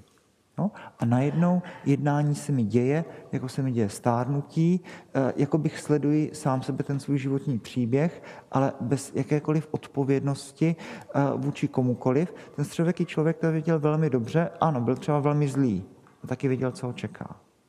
No a věděl, že ty věci nejsou triviální. Dneska eh, to nikdy není naše chyba, takže zvláštní věc na jedné straně rozšiřujeme ten prostor svobody, kam až to jde, a když ty věci se pokazí, tak vždycky můžete někoho, někoho obvinit. Takže dneska ti eh, američtí biologové a psychologové si to dělají legraci a říkají, ale kazuistiky, které se staly, že třeba když řídíte pod vlivem alkoholu, chytnou vás policajti, může to barman, který vás neupozornil, že nesmíte pít pod vlivem, vlivem, vlivem uh, alkoholu. Když vás vyhodí z práce, uh, protože chodíte pořád pozdě, tak je to DG, Chronic Lateness Syndrome. Prostě máte syndrom pozdních příchodů, jako bohužel je to, je to, je to, je to nemoc a, a, a, a podobně. Takže nikdy to není, nikdy to není naše, naše, naše chyba a e, vždycky můžete někoho, někoho takhle, takhle zažalovat.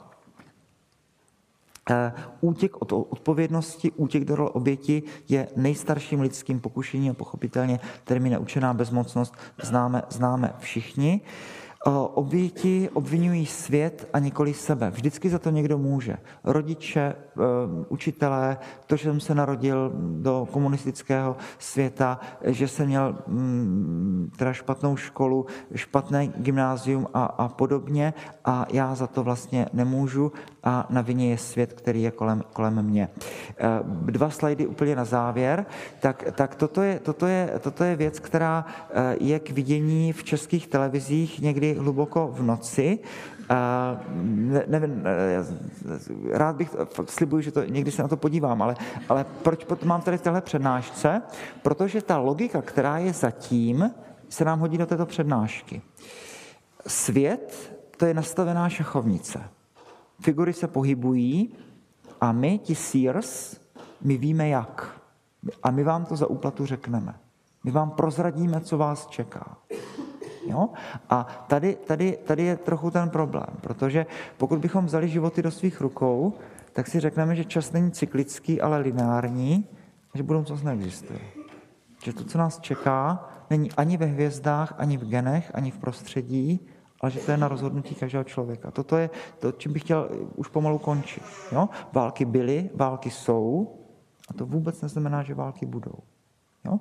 Umím si představit, že se znovu zalesní Amazonie, že se znovu zalesní Madagaskar, že se porveme s AIDS a s dalšími chorobami a že eh, budoucnost, jaká bude, že to je v rukou současné generace. Jo? A kdybyste tohle považovali za příliš triviální, kolikrát jste slyšeli jakožto intelektuálové tu úvahu, že civilizace mají svůj vznik, rozkvět, kulminaci a potom jdou se šupem dolů a nedá se s tím nic dělat. Dekadence ve starém Římě, dekadence u nás. Eh, známky rozkladu ve starém Egyptě, známky rozkladu dneska, je to ztracený. Evropská civilizace jde spirálou do, do, do temnot. A co když nejde? Jo? Co když to záleží na té mladé generaci, která s tím se udělá něco, něco dalšího? Samozřejmě, že až s tím ta mladá generace něco udělá, opět se najdou zástupy sociologů a politologů, které vysvětlí, proč to bylo tak a ne jinak a proč to nutně muselo stát. No dobře, ale jo, eh, to musíte udělat vy, tady toto. Jo? Takže uh, budoucnost neexistuje. A uh, cituji tady tohoto Jonathana Saxe, tohoto toho rabína, který říká, na závěr poslední myšlenka, který říká, že, že, že jak se, on říká, jak se liší řecký svět od židovského. Říká, to jsou úplně jiný vesmíry. Jo? Ten řecký svět má to Oidipa. Tragédii známe od Sofokla a samozřejmě ta tragédie má plno různých uh, lomů a podob a, a myšlenek, které tam jsou, ale ta, ta jedna je zřetelná. Jo? Lajos je špatný člověk, ne, ne, asi neindividuovaný a udělá něco zlého. A ten člověk, kterému ublížil, mu říká, za to, co jsi mi udělal, tak tvůj vlastní syn tě zabije a ještě se ožení s tvojí matkou. A Lajos to bere velmi vážně. Když se mu narodí syn, opuchlá noha Oedipus, tak ho nechá zabít. No ale Nestane se pastýři, se zželí nemluvněte, z Theb se dostane Oedipus do Korinta k Polibovi, Polibus ho vychová jako svého syna. Když je náctiletý, Oedipus jde do Delf, aby teda zjistil, jak to teda bude. A Delfy mu řeknou, oženíš se s matkou a zabiješ otce. Oedipus v hrůze prchá z Korinta, samozřejmě do Theb, cestou potyčka s poutníky, jednoho vosku udeří holí tak prudce, že voska zemře, dostane se do Theb, příběh se Sfingou a na konci života zjistí, že Jokaste, jeho manželka, je jeho vlastní matka a že voska, kterého kdysi zabil, byl jeho vlastní otec Laios. Vyplnilo se to. Oidipus si v hrůze vypichuje oči, Jokaste zdrcena se oběsí a Teirezio, slepý věštec, Oidipa odvádí do podsvětí. Ten, který viděl, vlastně byl slepý celý život. Jen slepý věštec viděl správně. No. Po učení odcházíte z amfiteátru a řeknete si, tak vlastně kolektivní psychoterapie. Jo? Na mě to opravdu nezáleží. Jo? E, e, centrum tragédie je v tom chladném, indiferentním vesmíru. My vůbec netušíme, proč to tak mělo být. Prostě takhle to je. Takhle je to rozhodnuto od počátku světa. Oidipus se může stavět na hlavu. Může dělat kotrmelce, může dělat, co ho napadne, a stejně tomu neuteče. Jo? A tak říká Evropa, e, židovství, má toho Hamleta. Hamlet samozřejmě váhal. Samozřejmě, že je nejistý, stejně jako my jsme nejistí, ale ví, že centrum tragédie je zde. Když udělám A, bude to mít tyhle konsekvence, když udělám B, bude to mít tyhle konsekvence. Pootočíte trošku kormidlem a dějiny se změní. No? vysoká škola, kterou budete studovat, slečnu, kterou si vezmete za, za, za, za, za manželku. Takže Hamlet je z tohoto důvodu nejistý a váhavý, protože ví, že to centrum tragédie je ve mně. A Sachs říká, no jasně, nikdy v Řecku se nenarodil Izajáš a nikdy se v židovství nenarodil Sofoklés. To jsou úplně jiný, úplně jiný vesmíry. No? Takže e, budoucnost tvoříme, budoucnost není dána, ale vytváříme ji a budoucnost můžeme říct, že, že, že neexistuje. No a teďka eh, ten Scotty Gilbert, úplně, úplně na závěr. Eh, Gilberta bych opravdu, opravdu, opravdu nepodezříval z jakýchkoliv náboženských eh, úvah, pokud byste ho četli jako, jako opravdu ne, je to skvělý embryolog, autor výborné učebnice epigenetiky a na závěr té jedné učebnice se tak trošku dopouští filozofie a říká, na vyprávění příběhu záleží, storytelling matters. A ta myšlenka je velmi, velmi zajímavá. Říká, můžete si udělat hypotézy o galaxiích, jak se tam někde nahoře točí a říká, přiznejme si, že těm galaxiím je to úplně jedno. Se budou točit bez ohledu na to, co my si o nich myslíme a říká, hypotéza, kterou si uděláte o sobě samých, tak ta vás teda ovlivní velmi významně. Protože ideje mají své následky a stáváme se tím, co si myslíme, že jsme. Ergo, pokud přemluvím sám sebe, že jsem třetí šimpanz, že jsem nahá opice, že sobectví je adaptivní, že eh, jsem i třeba ten killer ape. Pokud přemluvím sám sebe, že tělo je způsob, jakým DNA vytváří víc DNA, a to je konec příběhu člověka, eventuálně, že život rovná se co nejkomfortnější čekání na smrt. A nečekejte nic dalšího od projektu na této planetě. Pak, říká Gilbert, začnu chovat, jako by tomu tak opravdu bylo. No, ideje mají své, své, své e, následky. Takže e, Sachs zase připomíná, že ty totalitní systémy si dávají pečlivý pozor na to, aby zdůraznili, že záleží na zítřcích, ideích, vlajkách, písních, budoucnosti, e, dalších generacích, ale na nás ne. Jo, když se kácí strom, lítají třísky. Jo? Takže jo, Storytelling matters. A teďka to záleží samozřejmě na každém z posluchačů, jak definujete sami sebe. Jo? Uh, tak, tak dále. Já jsem katolický kněz, ne, tak aspoň jeden obrázek zbožný musíte vydržet, tak to je, jestli to, jo? No tak to, to, jo, bez ohledu na to, jestli žijete nebo nežijete v náboženském kontextu, pokud přemluvím sám sebe, že jsem chrámem Ducha Svatého, no tak, tak to taky se mnou nějak zamává. To taky jako se mnou, co si, co si udělá. Takže na vyprávění příběhu, příběhu e, záleží. Pojďme rychle dál. Poslední slide. Eh, Edinger, jungiánský, jungiánský psycholog, já a archetyp, možná jste to četli, tak říká, postoj oběti má svůj půvab, zjednává soucit, zajišťuje obdiv. No a to se týká celých národů, kontinentů, stejně jako jednotlivců. My to známe z lékařské etiky. Být pacientem, to je fajn. Všichni vás opečovávají, jo? jste v roli pacienta. Nemusíte mít sex, pokud nechcete, protože jsem pacient. Jo? Uh, ostatní ke mně, mě navštěvují, pozornost, všechno, jo? soucit. Jo? To je výhodný být pacientem. Ať už je ale naše situace jakoliv bídná, neobvinujeme prosím nic a nikoho. Ani dějiny, vládu, nadřízené, rasu, rodiče, měsíční fázi, dětství, prezidenta, kohokoliv okamžiku, kdy někoho nebo něco zatížíme vinou, spochybníme tím také svoji schopnost měnit se. Odpovědnost za život spočívá v opuštění postoje oběti, sebelítosti a věčného oplakávání sebe a svého neštěstí. Vytýkat vinu druhým znamená, že jsem ještě nepřijal plnou odpovědnost za svůj život. Vtípek na závěr, aby to nebylo tak vážné, jak se liší mafián od lékařského etika. Mafián vám dá nabídku, kterou nelze odmítnout a lékařský etik nabídku, které nelze porozumět.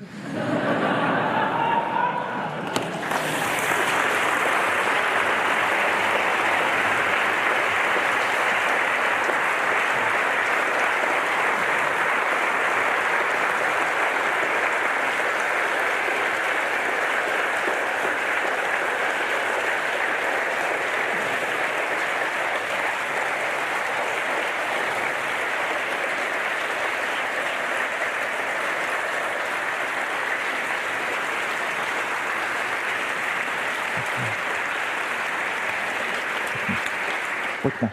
Komentáře, dotazy.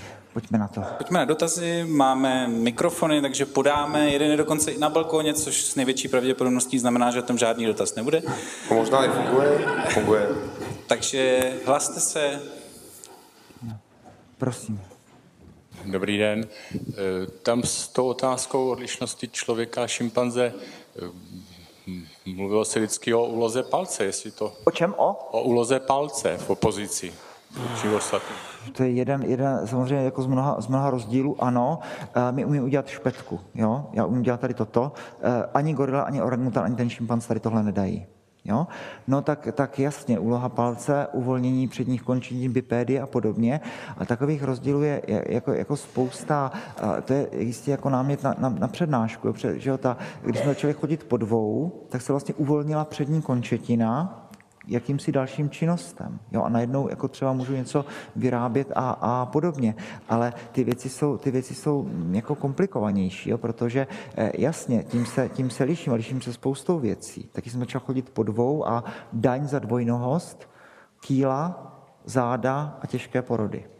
Samozřejmě, protože najednou se brousí ta, ta kostra na tu kvadrupégii, respektive arboreální způsob života, miliony, miliony let, pak vezmete tu kostru a takhle to, takhle to vstyčíte 90 stupňů. Všechno je najednou jinak. Jo? Takže ty rozdíly, eh, bylo velmi zajímavé udělat přednášku, jak se teda vlastně lišíme, jako svoboda samozřejmě. Pak mám vůli.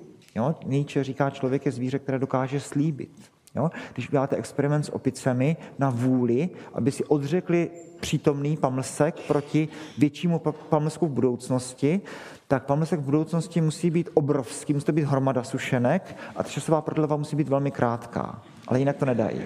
Jo? Potom je to jazyk. Jo? Tak ano, tak eh, se omlouvám, vždycky jsem učil, odpovídám přednáškou, jo? tak ta šimpanzice Vašo, dneska máme ten povolební víkend, tak ta uměla 300 znaků znakové abecedy. Jo? Politik v povolebním projevu použije 80 slov v průměru. Jo? Tak, tak, tak jo. No, ale, ale uh, my s tím jazykem dokážeme kouzla. Já jsem schopen říct, Igor řekl, že Irena řekla, že Tomáš řekl, že Petr řekl, že Pavel řekl. To ten šimpanz takhle to nedá. Jo? On znakuje a, znakuje, eh, ptá se, že má hlad, že má žízeň, že si chce hrát a podobně, ale nikdy zatím se nezeptal třeba, proč jsem zde, jaký je smysl mého života, jo? nebo co budu dělat o prázdninách. Jo? Takovéhle otázky. Jo? Tak, takže ano, ta běžná komunikace, jo, ale my s tím jazykem pracujeme jako daleko plastičtěji. Takže eh, další a potom, jo, když řeknete větu, která má osm slov, česky nebo anglicky, tak buďte si jistí, že ještě nezazněla v té, na této planetě ta věta. Jo, máme slovníky, nemáme větníky. Protože eh, množství vět, které vyrobíte, je konečné číslo, ale, ale obrovské. Jo? Takže jazyk. Jo? Pak to sebeuvědomování. Podívám se do zrcadla, vím, že jsem. Ano, zrcadlový test zvládají eh, všichni tři eh, rody orangutani, gorily i šimpanzi, ale taky havranovití, delfíni, sloni, zdá se, a, a další. Zrcadlový test, jo? uspete zvíře, dáte mu na pracku a na čelo flek barvou, která není, není cítit, Zvíře se probudí z anestézie, očistí si přední pracku, protože je čistotný, a pak ho postavíte před zrcadlo. A nic. Jo? Dokonce, eh, jo, eh, dokonce ty, to, to, šimpanz nakonec se pozná, ale makakrezus třeba taky, ale někdy to, to um, gibon třeba hmatá rukou za to zrcadlo, jenom aby se ujistil, že tam nikdo není opravdu. Jo? A takový. Takže, takže to vím, že jsem, taky vím, že jsem smrtelný a, a, a podobně. Takže eh, ty, ty rozdíly jistě jsou a takhle bychom je dokázali popsat. Děláme vědu pro vědu a, a máme smysl pro humor, sekvenovali jsme si vlastní genom, jsme meaning seeking animal a další a další rozdíly. Eh, vtípek, ne? Chesterton, možná jste to slyšeli, Chesterton říká, můžete klidně obdivovat ty sofistikované stavby mravenců, ale nikdy v tom mraveništi nenajdete sochy význačných mravenců. Takže tam, tam? Takže ano, ty rozdíly jsou i v té kostře, otvor pánevní, foramen magnum, eh, palec, který umí udělat špetku, ale to spíš jako jsou jakési nějaké jako průvodní jevy, ale, ale jako ten rozdíl je, je, je, je zvláštní. Jo? Té DNA, opravdu buď se díváme špatně, nebo to tam není, nebo je to ještě někde jinde, prostě jako netušíme, kde tady tohle, tohle vzniká. A eh, to byla výborná přednáška, jsem, fakt, jak jsem učitel, jo? To, ten Simon Conway Morris, to je, to je dneska jako takový směr biologie, o kterém se hodně přemýšlí, možná jste slyšeli, že třeba někdo hledá tu inteligenci u rostlin a tak dále, jo? Eh, Tony Trevavas a další. A ten Simon Conway Morris, on je, on je strašný heretik a provokatér, jo? protože on říká, uh, uh, pořád mluví o té konvergentní evoluci, a to řeknu ve dvou větách, abychom ještě měli čas na nějaké další otázky. On říká, v zásadě, když nějaká adaptace může vzniknout, tak vznikne. Teď říká, spousta adaptací vzniká tak, že jsme dá omezení fyzikálním prostředím, takže říká, jestli chcete se pohybovat aktivně ve vodě, tak nakonec budete torpédo s ploutvem a je to úplně jedno, jestli jste plesiosaurus, žralok, makrela, eh, želva nebo tučňák, jestli ploutví máváte zprava doleva jako ryba nebo z hora dolů jako teda ta veleryba slavná, to už je jedno, to jsou technická řešení zadání. Po souši se buď plazím jako žížala, nebo jako červor, což je amfibia, obojživelník, nebo jako had, skvamáta, nezávislé skupiny, nebo se pohybujete po nohou, jestli máte nohy dvě, čtyři, šest, nebo si jste stonožka, to je taky úplně jedno. Pak říká, no ale ta inteligence, to je přece taky adaptace. A není ta inteligence tou adaptivní ploutví v tom moři světa? A Simon Conway Morris říká, tak jestli nějaká adaptace může vzniknout, tak to by bylo, aby nevznikla. A říká, no tak jako kdyby, kdyby eh, asteroid eh, nevymlátil dinosaury před těmi 65 nebo 660 miliony let, tak dinosauři by tady jistě byli, ale už tady byli ti savci, eh, kteří by zřejmě zorganizovali si nějaký skupinový lov a žili by buď v noci, jako tady ti, ti první, ta Eumaya Scanzoria a Vačnatec první byl, myslím si, Delphi Salají. Eh, žili by někde na severu a na jihu podél těch ledových dob, pak by přišly ledové doby a oni by měli ten kooperativní lov a už měli teplokrevnost, to znamená, že by dokázali žít i v zimě a taky v noci. To teplokrevné zvíře umí je za to určitá daň energetická, ale umí to. Takže Simon Conway Morris říká, no ani kdyby nedopadl asteroid před těmi 660 miliony lety a nevybil dinosaury, tak se vlastně nic neděje, ono to půjde dál, inteligence vznikne a dneska v aule by tady seděly bytosti, které by asi měly hmatové vousy, možná srst, možná ocasy, možná čtyři nohy, ale v zásadě by se tady bavili o společenstvu obětí. Jo? V zásadě bychom měli úplně stejné problémy a jenom by to, no a to je strašně heretický. Protože Conway Morris říká, dejte tomuhle stolu čas a on začne být inteligentní. Jo? Dejte hmotě čas a on říká, život a inteligence, to jsou, to jsou vlastnosti hmoty. Ano, říká opatrně, možná jediné místo v celém širém vesmíru, kde to takhle vybuchlo, je tady, protože jenom tady máme ty šťastné náhody, nemůžeme experimentovat. Máme ten jeden globus, ale víme, že aspoň na jednom místě ve vesmíru se tak stalo. Že ta hmota má kapacitu být vědomou, že aspoň jednou se to takto stalo. Jo? Takže jistě Morris říká, tak kdo bude druhý? No to šimpanzi, veleryby, delfíni, kdo to bude? Eh, tak to můžu říct na filozofické fakultě. Na přírodovědské fakultě je úplně jasný, kdo bude druhý, nikdo, protože eh, ji vymlátíme. Jo? Protože... Eh, lidoopy mají před sebou, se říká, asi 20 let v živé přírodě. Jo? Tak to bude pro filozofii to bude výborný, protože až, až lidopy půjdou pryč, tak se krásně bude definovat rozdíl člověk-zvíře, protože mezi tím člověkem a paviánem to už je dobrý, to už to, už to, to, už to vy, vykomunikujete. Jo? Šimpanzi přece jsou, jsou provokativně blízcí člověku, ale až vyhnou, tak to bude, tak to bude jak, jak, jak takhle, takhle lepší. Ale Morris říká, inteligence, to klidně může vzniknout. Jo? Ta čapkovská válka z mloky, to může klidně být říká, až objevíte eh, mimozemšťany, tak říká, jestli tam bude nějaká svítící hvězda a bude ta atmosféra, tak si vsaďte vaše prospěchové stipendium, že za vámi přijdou, budou si na vás dívat, oko vzniklo, Mayer říká asi 40krát nezávisle na sobě v dějinách planety. Budou se na vás dívat, budou na sebe nějak pohvizdovat a budou vypadat mnohem familiárněji, než si myslíte říká. Tak samozřejmě mnozí mu říkají, že, že je strašně pišný, že samozřejmě nemůže takhle. No, ale je, je, je, to je zvláštní. Takže rozdělíš jim pan člověk. Dobrý. Palec. Pojďme, pojďme dál. Další otázka. Další otázka, prosím. Prosím, tady, ano. Jo, jo no, já to když zopakuju, to je jedno. Dobrý. Jo. Jo, pojďte, pojďte, klidně. Tak vy nezapomeňte a vy to řekněte, řekněte. Nebo řekněte. Jo, řekněte.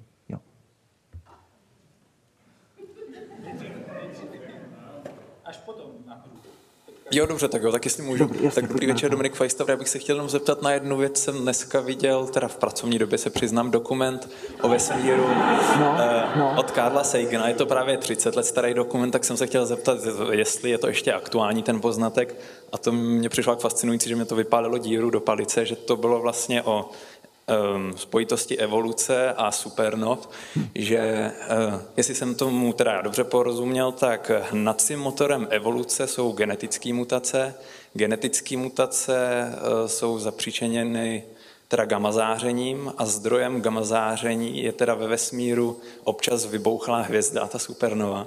Tak jestli tomu dobře rozumím, že já jsem dneska člověk a ne jednobuněčný organismus, že, za, že tomu vděčím, že občas vybouchla hvězda někde ve vesmíru, nebo je to i nějaký jiný zdroj toho gamma záření? No tak to, to dneska, dneska, dneska to, to, asi fyzik by to možná takhle řekla, biolog teda nikdy. No? Biolog nikdy, protože eh, těch, těch proměných, to, to je neuvěřitelný. Jo? Tady zase jako ten, ten jiný, ten on právě trochu komunikuje s tím samým Steven J. Gould, to znáte všichni, těžká váha evoluční biologie. Jo? Tak dneska to je, Gould říká, těch proměných, tady byla obrovské množství. Jo? Vy říkáte gamma záření, ano, tak gamma záření je zdroje mutací, ale taky teda víme, že když se třeba bakterie dostane do takového nějakého stresu, tak začne pálit ty mutace prostě jak to jde a, a bude doufat, že aspoň jedna bude dobrá. Jo? To znamená, najednou ten organismus jakoby si dokázal eh, ty mutace tak jako, jakoby, jakoby generovat. Jo? Gould říká, Gould říká eh, to, že jsme tady, to je, ano, z pohledu biologa, to je, to je absolutně neuvěřitelná náhoda. Právě ten Conway Morris s tím polemizuje říká, to není úplně náhoda, protože jako ta řeka života něk, něk, někudy teče, ale posuďte sami. Gould říká, no tak tady byly 1,9 miliardy let, tady byly prokaryota a pak najednou vznikly eukaryota. Proč ne dřív? Proč ne později? Proč vůbec? Dva miliony let jsme chodili po dvou, Wikipédie se vším všudy, mozky byly 380 až 450 kubíků na úrovni šimpanzů. Pak najednou pšu, zhoupnutí na homo habilis těch 750 kubíků a víc. Proč ne dřív? Proč ne později?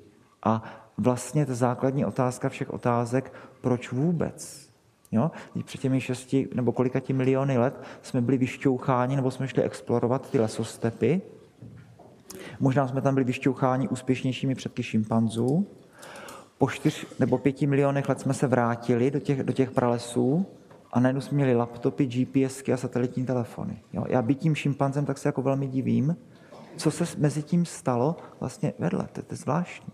Jo? Takže uh, Gould říká, to je absolutně nepředpověditelný a Gould má právě tu, tu, tu představu, která možná by tady do tomu otázce mohla pomoct, ta představa toho replay the tape. Jo, říká, zastavte dějiny života uh, v 8. října 2018, převiňte pásku na začátek, znovu udělejte žhavou kouli prachu a plynu a nestane se nic. Nebo vzniknou jenom prokaryota, budou tady dalších 5 miliard let, než slunce spálí zemi. Jo?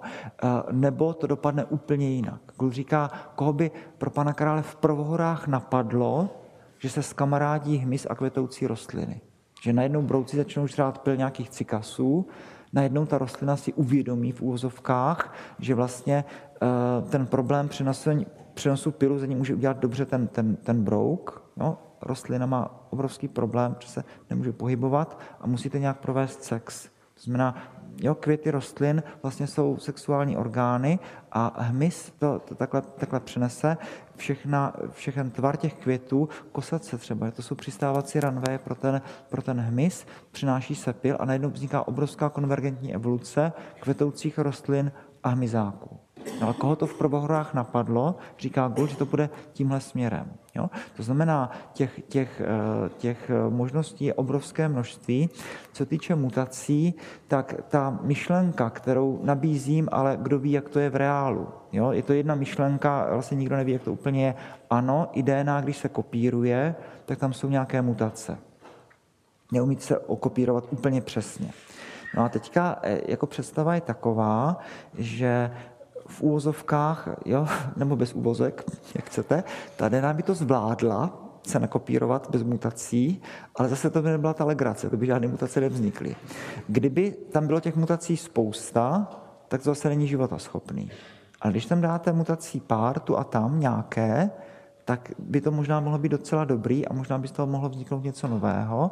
A ano, když je stres, tak najednou ty mutace samozřejmě skákat jich tam víc a víc a víc. Jo? Dneska navíc je to zhoršený tím, že dneska taky díky epigenetice, co Karl Sagan ještě nemohl tušit, dneska si opravdu myslíme, že mutace, jako, že to není konec příběhu. Že, že dneska opravdu to zvíře vypadá tak, jak vypadá, uh, kvůli tomu, jestli hrajete ten jazz nebo toho Mozarta. Teď se najednou se ukázalo, že máme, máme to 1% celého genomu, který dělá ty proteiny, sedmkrát víc, že máme regulačních sekvencí. Jo? Rozhodující je ty, které geny v kterých buňkách, jak moc se přepisují. Že mám genetickou chorobu, to vůbec neznamená, že mám mutaci v tom genu, to může taky znamenat to, že ten gen se přepisuje moc málo, nebo příliš hodně, nebo příliš jindy, anebo třeba taky v příliš jiné fázi embryonálního vývoje. To všechno může být ta genetická choroba. Takže nejsou to jenom mutace, ale je to vlastně celé, celý ten komplex toho, co ta buňka, co ta buňka provádí. Takže ano, určitě výbuch supernov to nějak jako může ovlivnit, jako why not, ale určitě to nebude jako jediný hráč na hřišti. Těch hráčů bude spousta a v zásadě to bude to, jo, když máte 10 potkanů a jednotýdenní pokus, tak zhruba víte, jak by to mohlo dopadnout. Když máte miliard potkanů a miliardu let, tak netušíte vůbec nic. No. Prosím. Jo, nebo tam nahoře třeba. Já, já, já nevím, vy, vyvolám. Jestli smím ten dotaz z hora, ještě jeden o šimpanzech. Ještě jednou. No, no, ještě ano, jeden šimpanz. dotaz o no. šimpanzech, jestli Aha. můžu z hora. Aha. Eh, umějí se šimpanzi vymlouvat? Znají šimpanzi ten mem, já za to nemůžu, za to může někdo jiný? Eh, to, ne, to nevím, možná protože jsem hloupý, možná to šimpanzi neumí. Eh, co umí, tak umí podvádět a co umí, tak umí odhadovat, co si myslí ti druzí. Jo? Eh, to, to, to bylo, bylo nafilmováno a víme to velmi dobře. Ano, člověk by řekl, že to je, že to je třeba eh, podvod. Eh, šimpanz objeví, že tam mu výzkumník schoval, ale v reálné Africe, v Tanzánii, že mu tam schoval banán a schválně se tam nedívá, protože kdyby se tam díval, tak mu to výše postavený samec ukradne, tak třeba i poodejde a dívá se někam úplně jinam, protože ví, že by se neovládl a počká, až teda všichni odejdou a pak si pro ten banán skočí. Jo? Paviáni, to bylo mnohokrát popsané, a to určitě znáte. Eh, paviáňátko sleduje v buši eh, středně postavenou samičku, jak vyhrabává ten eh, kasava růd pochoutku ze země kořen a počká, až to ta samička vyhrabe a potom to pavián jako začne řvát, jako by ho na nože brali, jako by ho někdo napadl, ale ono jenom sedí a řve. Přijde jeho silně postavená samička, vysoce postavená, domyslí si, co se stane, že zřejmě bylo napadeno, zažene tu středně postavenou samici a mládě skonzumuje ten kořen. Jo? Tak to bychom řekli, že podvod. Jo? To znamená, už musím pracovat s tou myslí. Daniel Dennett, kterého možná znáte, takový ten jako opravdu jako ateista se vším všudy, tak říká, eh, definuje ten pojem intencionalita a myslí tím eh, stupeň vědomí. Jo? Říká to, co právě dneska jako, jako ti heretici eh, trošičku jako popírají, ten Tony Trevavas a Dani Chamovič v Tel Avivu a tak, říká, zaklepete a u pamplišky není nikdo doma.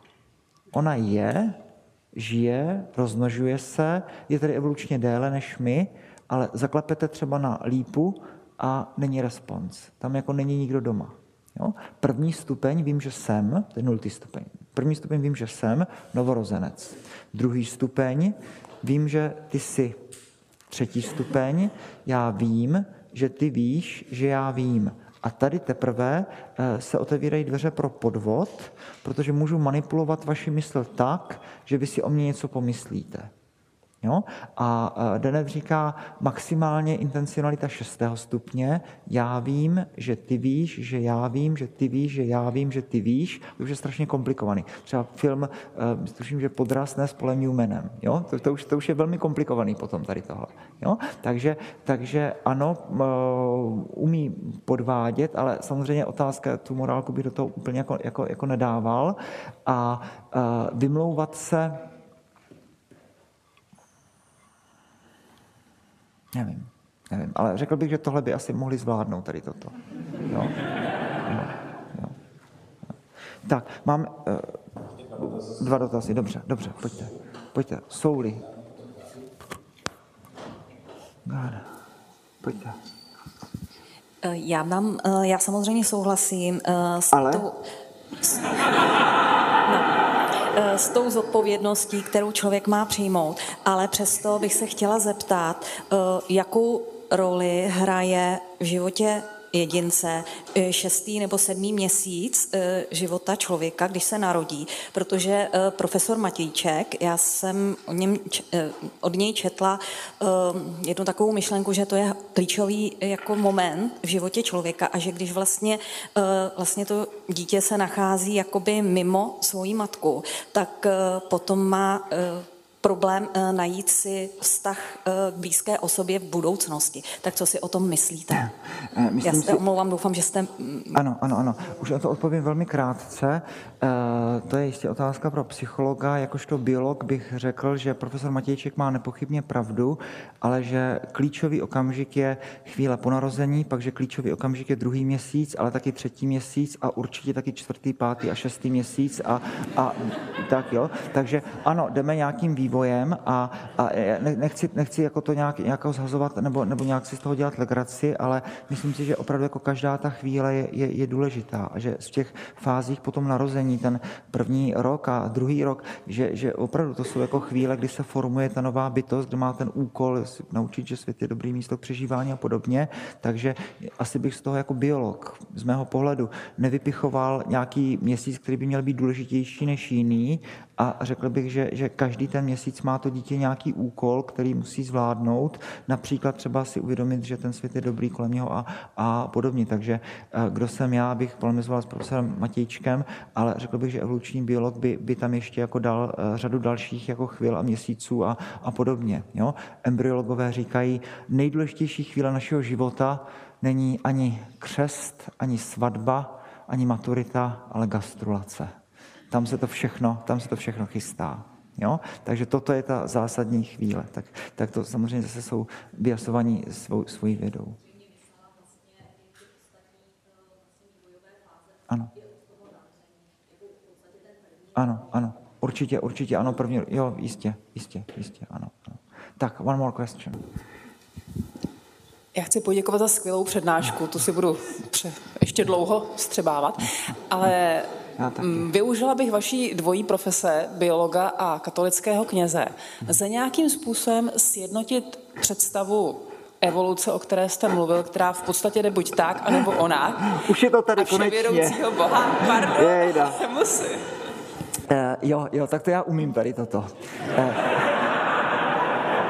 když jdete do televize, tak první otázka je, prosím vás, co to vaše druhé jméno Orko, co to znamená? A druhá otázka, vy jste biolog a kněz, jak to jde dohromady? A, tak, tak já na to mám připravený ten vtip, že eh, žádný z mých studentů by mě tuhle otázku nepoložil, protože by věděl, že dalších 90 minut je ztraceno. Eh, eh, řečeno dvěma větami, biologie přemýšlí, co se děje na světě, science zkoumá to, co jest, to, že svět je starý 13,77 a že tahle planeta je 4,6 miliard let a že evoluce existuje, to znamená, že, jo, co je to evoluce, no, tak to je, už, už jsme v tom, už, už, už se plácáme, jo. Evoluce je změna genofondu populace v průběhu času, což je úplně krásná definice, akorát, že neříká vůbec nic. Jo. Znamená to to, že když tady se vezmou nás všech geny v téhle aule, dají se do pytle, takže ty naše děti, děti budou mít jiné genové složení, no jasně. Někdo třeba geny nezanechá, někdo bude mít 10 dětí a je to. Jo? Změna genofondu populace v průběhu času, no tak jasně. Jo? A, ale to, že evoluce existuje, prostě to je dneska fakt. Jasně, kreacionista by mi řekl, všechno je jenom teorie. Souhlasím, ale myslím si, že už máme věci, které v, máme vyřešeny. Jestli je země placatá nebo kulatá. Asi už jako jo. Jo? A, takže podobně bych řekl, že existuje evoluce a s, s upřímností chci říct, že jako teologové tento fakt musí přijmout a jako nějak o ně nepolemizovat, že to, jako, to je biologický fakt. Jako když se budeme bavit o stáří země, to je otázka teologie. To ať řeší geologové a, a biologové a fyzici a, ta, a tak dále. To znamená, dneska jako fakt evoluce je potvrzený tolikrát a z tolika různých jako úhlů pohledu, že jako, jako to, je, to je teložený. Jestli chcete jako um, spekulovat a dělej, samozřejmě člověk může ve svým volným čase dělat, co chce, ale, ale, ale uh, uh, ano, já bych jako řekl, že, že tady už jako ta diskuze skončila. Otázka jistě je, interpretace toho, jestli má pravdu Lamarck nebo Darwin nebo, nebo uh, neutrální teorie nebo téměř neutrální teorie evoluce, nebo jestli všechny, a teď se k tomu řekne epigenetika, ale to je druhý příběh a to nechme biologii, ať si s tím hrají. Jo? Ale jako, jako takhle, to, to je fakt, jako ten teolog, ten teolog zase neřeší, jak vznikají nové druhy, protože to jako k tomu upřímně řečeno není úplně kompetentní, ale ten teolog zase přemýšlí nad těmi otázky, otázkami, jako třeba proč jsme na světě. Jo? Říká se, že ta věda rozmontuje ten svět na součástky a ptá se, jak to funguje, a ten filozof nebo ten teolog to zase smontuje dohromady a ptá se, jaký to má všechno smysl. Jo? To, proč jsme tady. Jo? Takže ten přínos evolučního myšlení, mně se zdá, že, že je fascinující. Jsme tady krátce nakousli toho Gulda, nebo on teda, jestli má pravdu s tím replay the tapes, tak tady tahle hmota této planety dokáže dát vznik nekonečnému druhu, eh, počtu druhů organismů. Dneska spolu s námi tady je 3,5 až 112 milionů druhů, ale možná v evoluci tady byla, někdo říká miliarda, někdo říká třeba 5 miliarda druhů organismů. To lítá, protože vůbec jako netušíme. Jo? Dinosauři a spol, ale a taky eh, další. Takže ta, najednou jako, jako člověk jako jde po tom chodníku a si říká teda páni. Tak tady z toho to může vzniknout jako nekonečné množství druhů organismů. A jestli má pravdu Simon Conway Morris, nevíme, tak, tak dejte tomu chodníku čas a on to začne přemýšlet. Jo? Takže to jsou podle mě jako velmi spirituální myšlenky. Takže ano, myslím si, že věda může hodně provokovat teologii, ale co se týče jako faktu evoluce, tak jako tam ta debata je jako hotová. Tam jako nevím úplně, co, co, co by k tomu jako měl, měl biolog eh, nebo teolog eh, říct a uh, well, Genesis 1, tak to je, to je hymnus, to je písňový text, jo, kdy, kdy uh, krásná přednáška, ale Genesis 1, to stvoření v šesti dnech, jako nepochybně, to není denníkový popis toho, co se stalo z řady důvodů. Jo? Tak za prvé, z logiky věcí, ten lidský pozorovatel tam vstupuje až ten šestý den, pravda, kdy je stvořený člověk. Takže těch prvních pět dní tam žádný lidský pozorovatel nebyl. Tam nebyl novinář, který by si zapisoval, co, co ten pán Bůh teda dělá den 1, 2, 3, 4, 5.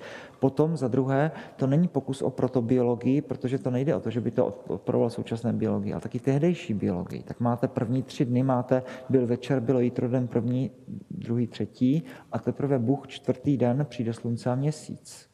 Jo? Takže udělat večery a jítra bez slunce a měsíce, to si můžete dovolit v poezii, ale jako ne v biologii.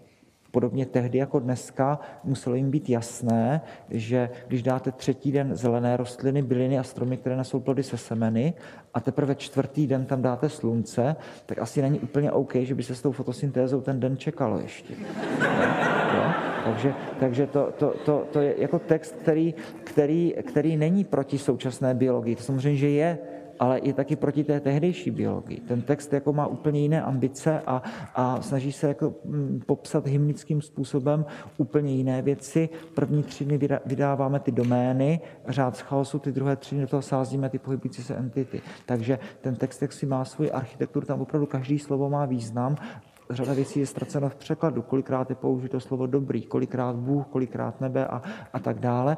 A e, první tři dny komunikují s těmi druhými třemi dny světlo a tma, slunce a měsíc, vody nahoře, vody dole, nad klenbou, pod klenbou, ptáci a ryby, dvojí stvoření, oddělení souše a moře, zelené rostliny, byliny, šestý den dvojí stvoření, dobytek, zeměplasy, živočichové a člověk. Well, člověk je stvořený sice poslední den, Bůh viděl, že je to velmi dobré, ale v jednom balíčku ze zvířaty. Člověk ani nemá samostatný den stvoření. Zvláštní. A poslední, kdo je stvořený, Genesis 2, dneska je to módní o tom mluvit, ale ono to takhle je, jest žena. Žena je vrcholem evoluce, vrcholem stvoření, eh, poslední bytost, která je stvořená. Logika stvoření jde dál, že děláme dokonalejší, dokonalejší bytosti. Ano, kamarádi biologové čtou ten text, haha, Eva z Adamova žebra, tak jestli měli Adam s Evou pupík, měli nebo neměli. Jestli měl Adam o jedno žebro méně, jestli byla Eva klonem Adamovým a podobně, když byla jeho žebra a tak, no a ten, ten, ten smysl toho textu je úplně jiný. Jo? Bůh seslal na Adama hlubokou mrákotu a vyněl z jeho těla žebro, které je blízko srdci. Bude to žena jeho snů, ale bude to zároveň žena, které nikdy nebude rozumět, protože vzniká v té hluboké mrákotě. No, takže, takže ty texty jsou jako velmi hluboké, ale musíme je číst jako z určitého úhlu pohledu, v jakém byly, v jakém byly eh, napsány. Takže, takže to, to opravdu jako jde dohromady jako docela, docela dobře, pokud ten text jako čtete tak, jak se vám, jak se vám, eh, jak se vám dává.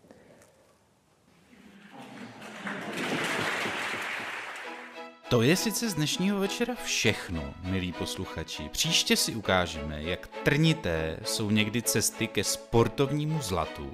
Ale ještě než dnes zamíříte ke dveřím posluchárny, mám na srdci tři důležité věci. Za prvé doufám, že se vám tenhle večer na FFUK líbil. Myslím, že málo který přednášející dokáže tak přesně vystihnout pochmurný stav věcí, a zároveň dodat naději, že by to mohlo jít opravit.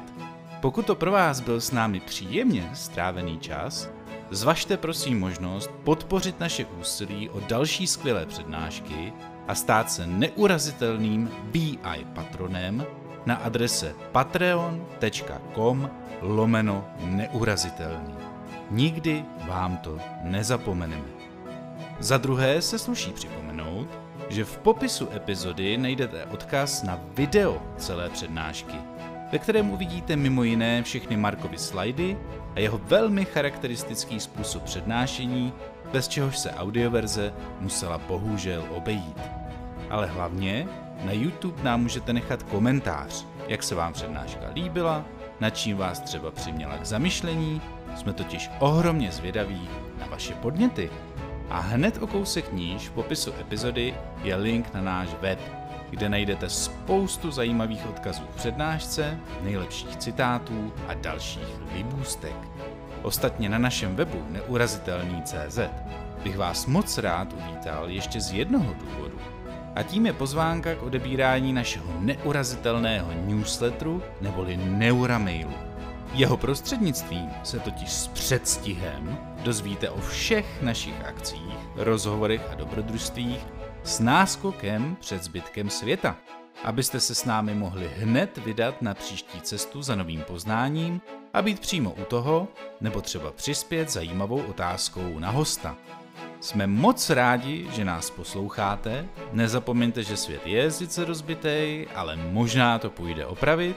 A moc se těším, až se opět setkáme v posluchárně na začátku dalších večerů na FFUK. Mějte se nádherně.